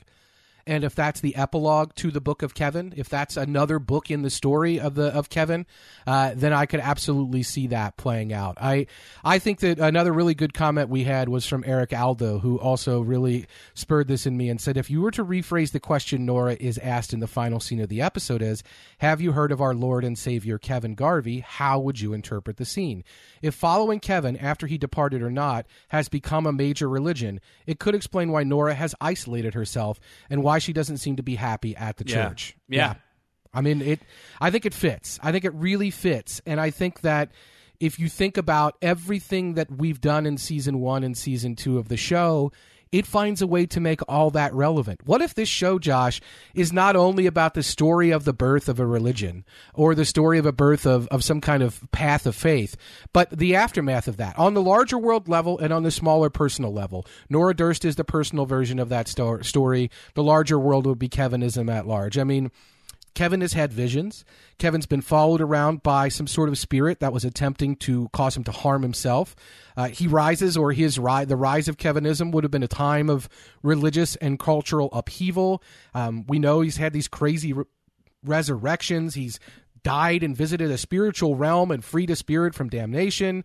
Uh, in this episode, we see him stopping a, a, public stoning or this huge fight by jumping into a poisoned river and getting baptized. You can see already, like you can hear the wheels in Matt's head turning, writing the story of the baptism. That the baptism occurred in the middle of this fight, which could have led to death and chaos and all of this. And it was our Savior, Kevin, who stepped up and jumped into the poisoned water and was baptized and, and saved everyone and calmed everyone down. Yeah. I mean, these are all stories. It's all very evocative fitting. already. Yes. Yeah. And I mean, like, Matt has that great line of, like, all of it happened. It's still happening, uh, which which falls in line with your idea of like you know you know the the stuff of ancient legend is you know obviously hugely important, but it doesn't mean that miraculous things aren't still happening.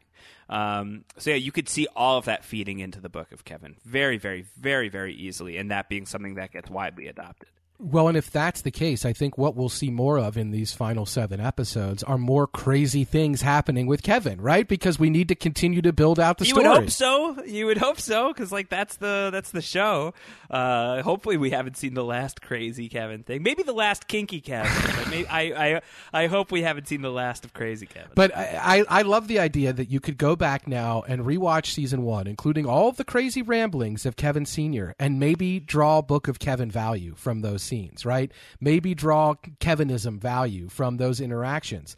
Uh, it is really fascinating that the book is still being written because, as we said, that means we're going to see more crazy incidents. I do think that also means that at the end of it, Kevin dies. Like that seems to be the end of this story for me. I will say one of the other things that really stuck out to me as I went back and watched International Assassin. What are the four outfits? Do you remember the four outfits in the closet that Kevin is given the choice of? International assassin costume, uh, police officer uniform, Correct. a priest uniform, A priest uniform and a guilty remnant uniform. And a guilty remnant. The priest uniform is the key one. The key one is is the priest because that doesn't seem like a role that we know Kevin Garvey or, or could see Kevin Garvey leaning into. The guilty remnant doesn't seem as likely, but his wife is there. His daughter was drawn in by it. He certainly has been very attached to Patti and everything that's going on with that. And him giving into the guilty remnant would probably mean him dying, I would imagine. Uh, I don't know. But Kevin Garvey as a priest, that part didn't really fit. And there is an alpha and omega symbol on that priest garment. God or Jesus, if you depending on how you're reading it, in the book of Revelation says, "I am the alpha and the omega." Uh, that person is riding on a pale horse. Some people say that's death. Some people say it's not. Kevin rides a white horse in this episode. Josh, That's right, he does. the fourth episode of The Leftovers is called BJ and the AC. When we podcasted about it, we thought BJ stood for Baby Jesus because that's the episode about the stealing of the baby Jesus. We wondered if the AC was the Antichrist. And that certainly seemed to be what was happening with Lily Wayne, with the baby of, of Christine. Like that baby, that's an episode that leans heavily into that baby being important and that baby possibly having this AC power. But what if, Josh, what if Kevin's not a prophet for good? What if there are people that are going to sign this antichrist value to Kevin? Well, that would fall in line with everything we love about the leftovers, which is the duality, the ambiguity, and the fact that you can interpret almost anything on this show however you want, and it's hard to challenge you. So, for some people, he could be the Messiah. For some people, he could be the world ender, uh, and that would be that would be completely consistent with everything that's great about the leftovers. Yeah, and uh, I think there's a I mean, there's at least a possibility that we'll get into that at some point. Uh, if you if you look at what the art is for season three of The Leftovers, the poster that says "Pray for us," I think it will become the image for this podcast if it hasn't already. Uh, I know we're working on that, but it is. Kevin and Nora standing there. Nora is standing behind Kevin. Kevin is standing, and there are wings emerging on the famous cracked wall, which was the art for the leftovers season one. There are wings that are either Kevin's or Nora's or both of theirs. There is religious iconography front and center at this uh, at this at this season, and the same thing. The other the other iconography they used was a neon cross that said the end is near, uh, and that again religious iconography with this season. So we're here. It's happening. Uh, it's continuing to happen. It matters. The effort is underway, Josh. I think the question is ultimately what happens with this book of Kevin. Will he embrace it? Will other things happen that lead him to this position when he, you know, if he goes to Australia, and will he ultimately make some choice which ends his life and upsets Nora to the point that she wants nothing to do with the Kevinism that arises in the wake of this? Look, if the guilty remnant can get a foothold, certainly Kevinism could get a foothold. The other thing, though, is like I can't imagine that you know the book of Kevin spreads far and wide, and Kevinism, if that's what we're calling it, like I, that can't be a thing that really catches fire with Kevin Garvey still alive, or at least with Kevin Garvey in any kind of public life. Uh, like he would have to have his own pseudonym. He would have to have his own secret identity. He would have to have his own, I don't know, Sarah Garvey situation going on there. Uh, because we, I can't imagine Kevin being like a like a capable leader in this field. Like that just does not seem like Kevin Garvey. Then again, a lot can change in decades. It's true. We laughed a lot about in the in the recap episode about how imagine if you thought Kevin Garvey was the Messiah and then he just walks in and is like, Are you looking at porn? Like and he's just doing Kevin Garvey stuff like wearing a Burger King. He's literally wearing a crown, Josh. Like he's wearing a Burger Right. King crown on the porch and telling old stories. Like it would be it will be fascinating to see. That's why I don't want Kevin to just disappear to Australia without his crew behind him because I want this season and series of this season to be about or, or season of this series to be about Kevin may be looking into this and, and looking at it like the peanut butter sandwich and being like, maybe there is something to this. We've seen the constant flashes of International Assassin. It's something on his mind. He's undergoing his own rituals to test the elements of this, seemingly. I would love to see them trailing behind him at all costs and maybe encouraging him to do things he wouldn't normally do because he thinks he's special or spiritual it's fascinating to think about because I believe in season one, the conflict between Kevin and Kevin Sr. And what we hear is Kevin Sr., the crazy person, telling Kevin, You're special. They need you. Like there are people that need you for a purpose. They're sending someone to help you. And we see Kevin Sr., the normal person in the Garveys at their best, saying, You know what, son, you need to realize you're not special. Like there's nothing about you that's unique. Just live your life and be happy in that life. Don't be searching for some more meaning to it. I love that the leftovers may have found a way to craft an ending to this series that adds so much meaning to all that stuff from season one. Because, like I said, going into season two on a rewatch, I thought, well, the downside of this is other than emotionally, none of the stuff from season one matters because Kevin is seeing Patti now and he's clearly nuts. So, this question of is he nuts? Is it medicine? What's going on? All this stuff in season one, out the window because here we are with the ghost in season two. I love the idea that they could find a way to make all that season one stuff matter.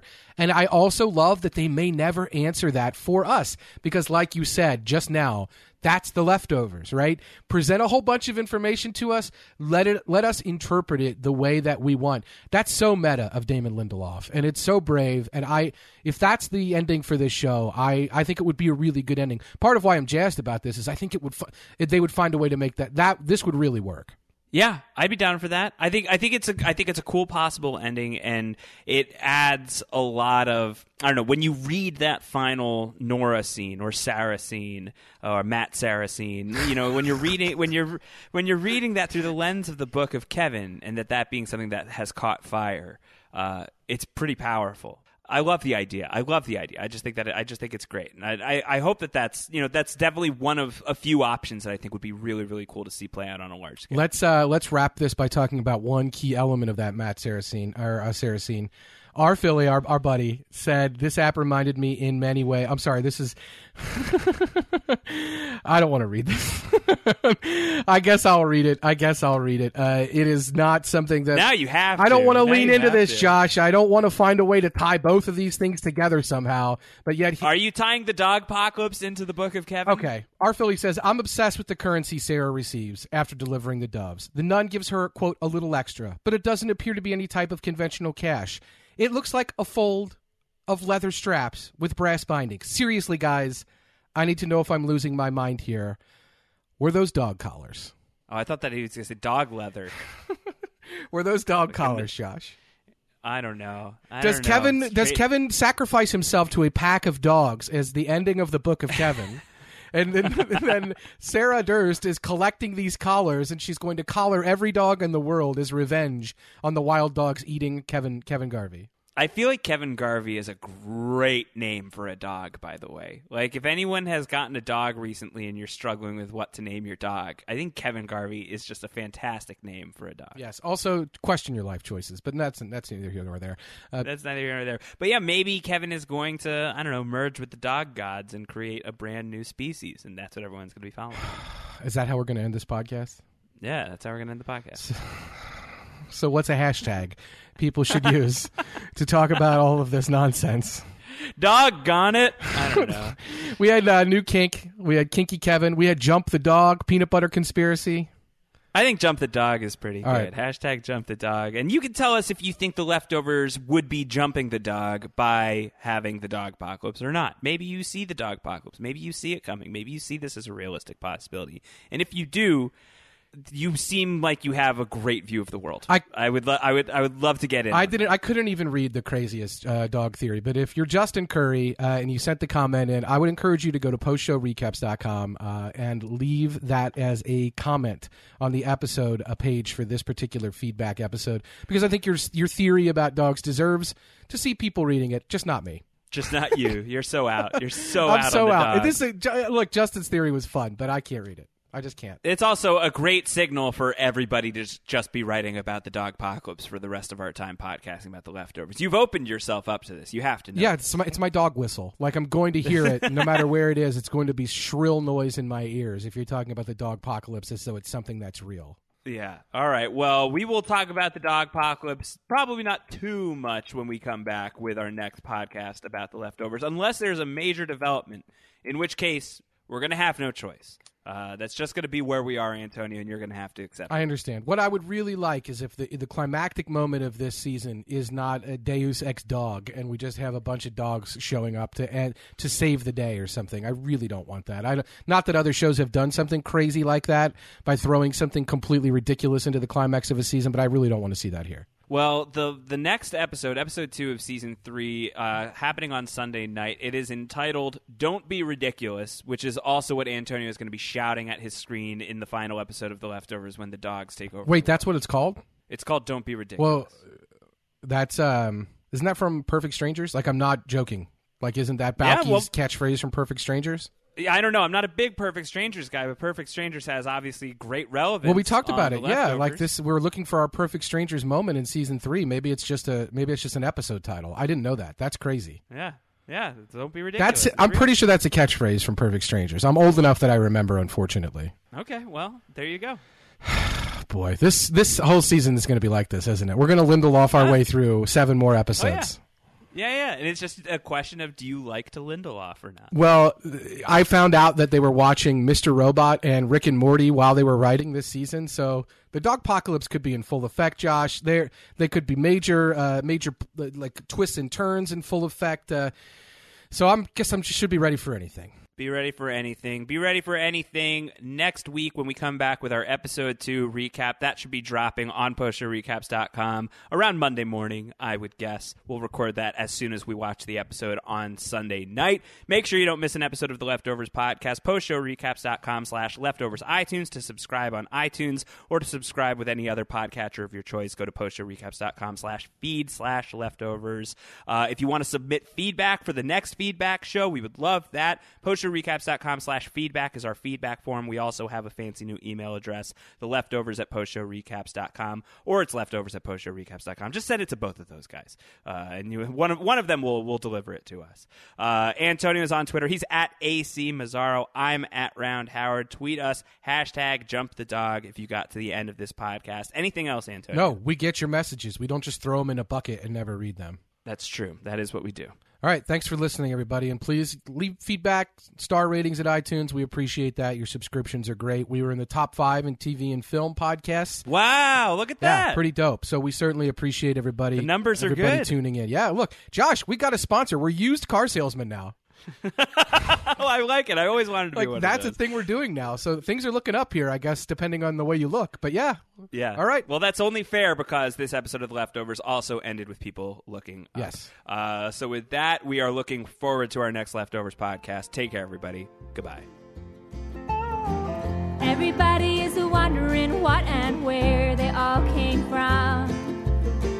Everybody is worrying about where they're gonna go when the whole thing's done.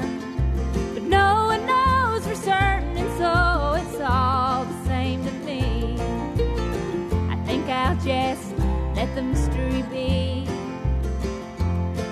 Some say once gone, you're gone forever, and some say you're gonna come back. Some say you rest in the arms of the Savior if in sinful ways you lack. Some say that they're coming back in a garden, bunch of carrots and little sweet peas. I think I'll just let the mystery be. Everybody is wondering what and where they all came from. Everybody is worrying about where.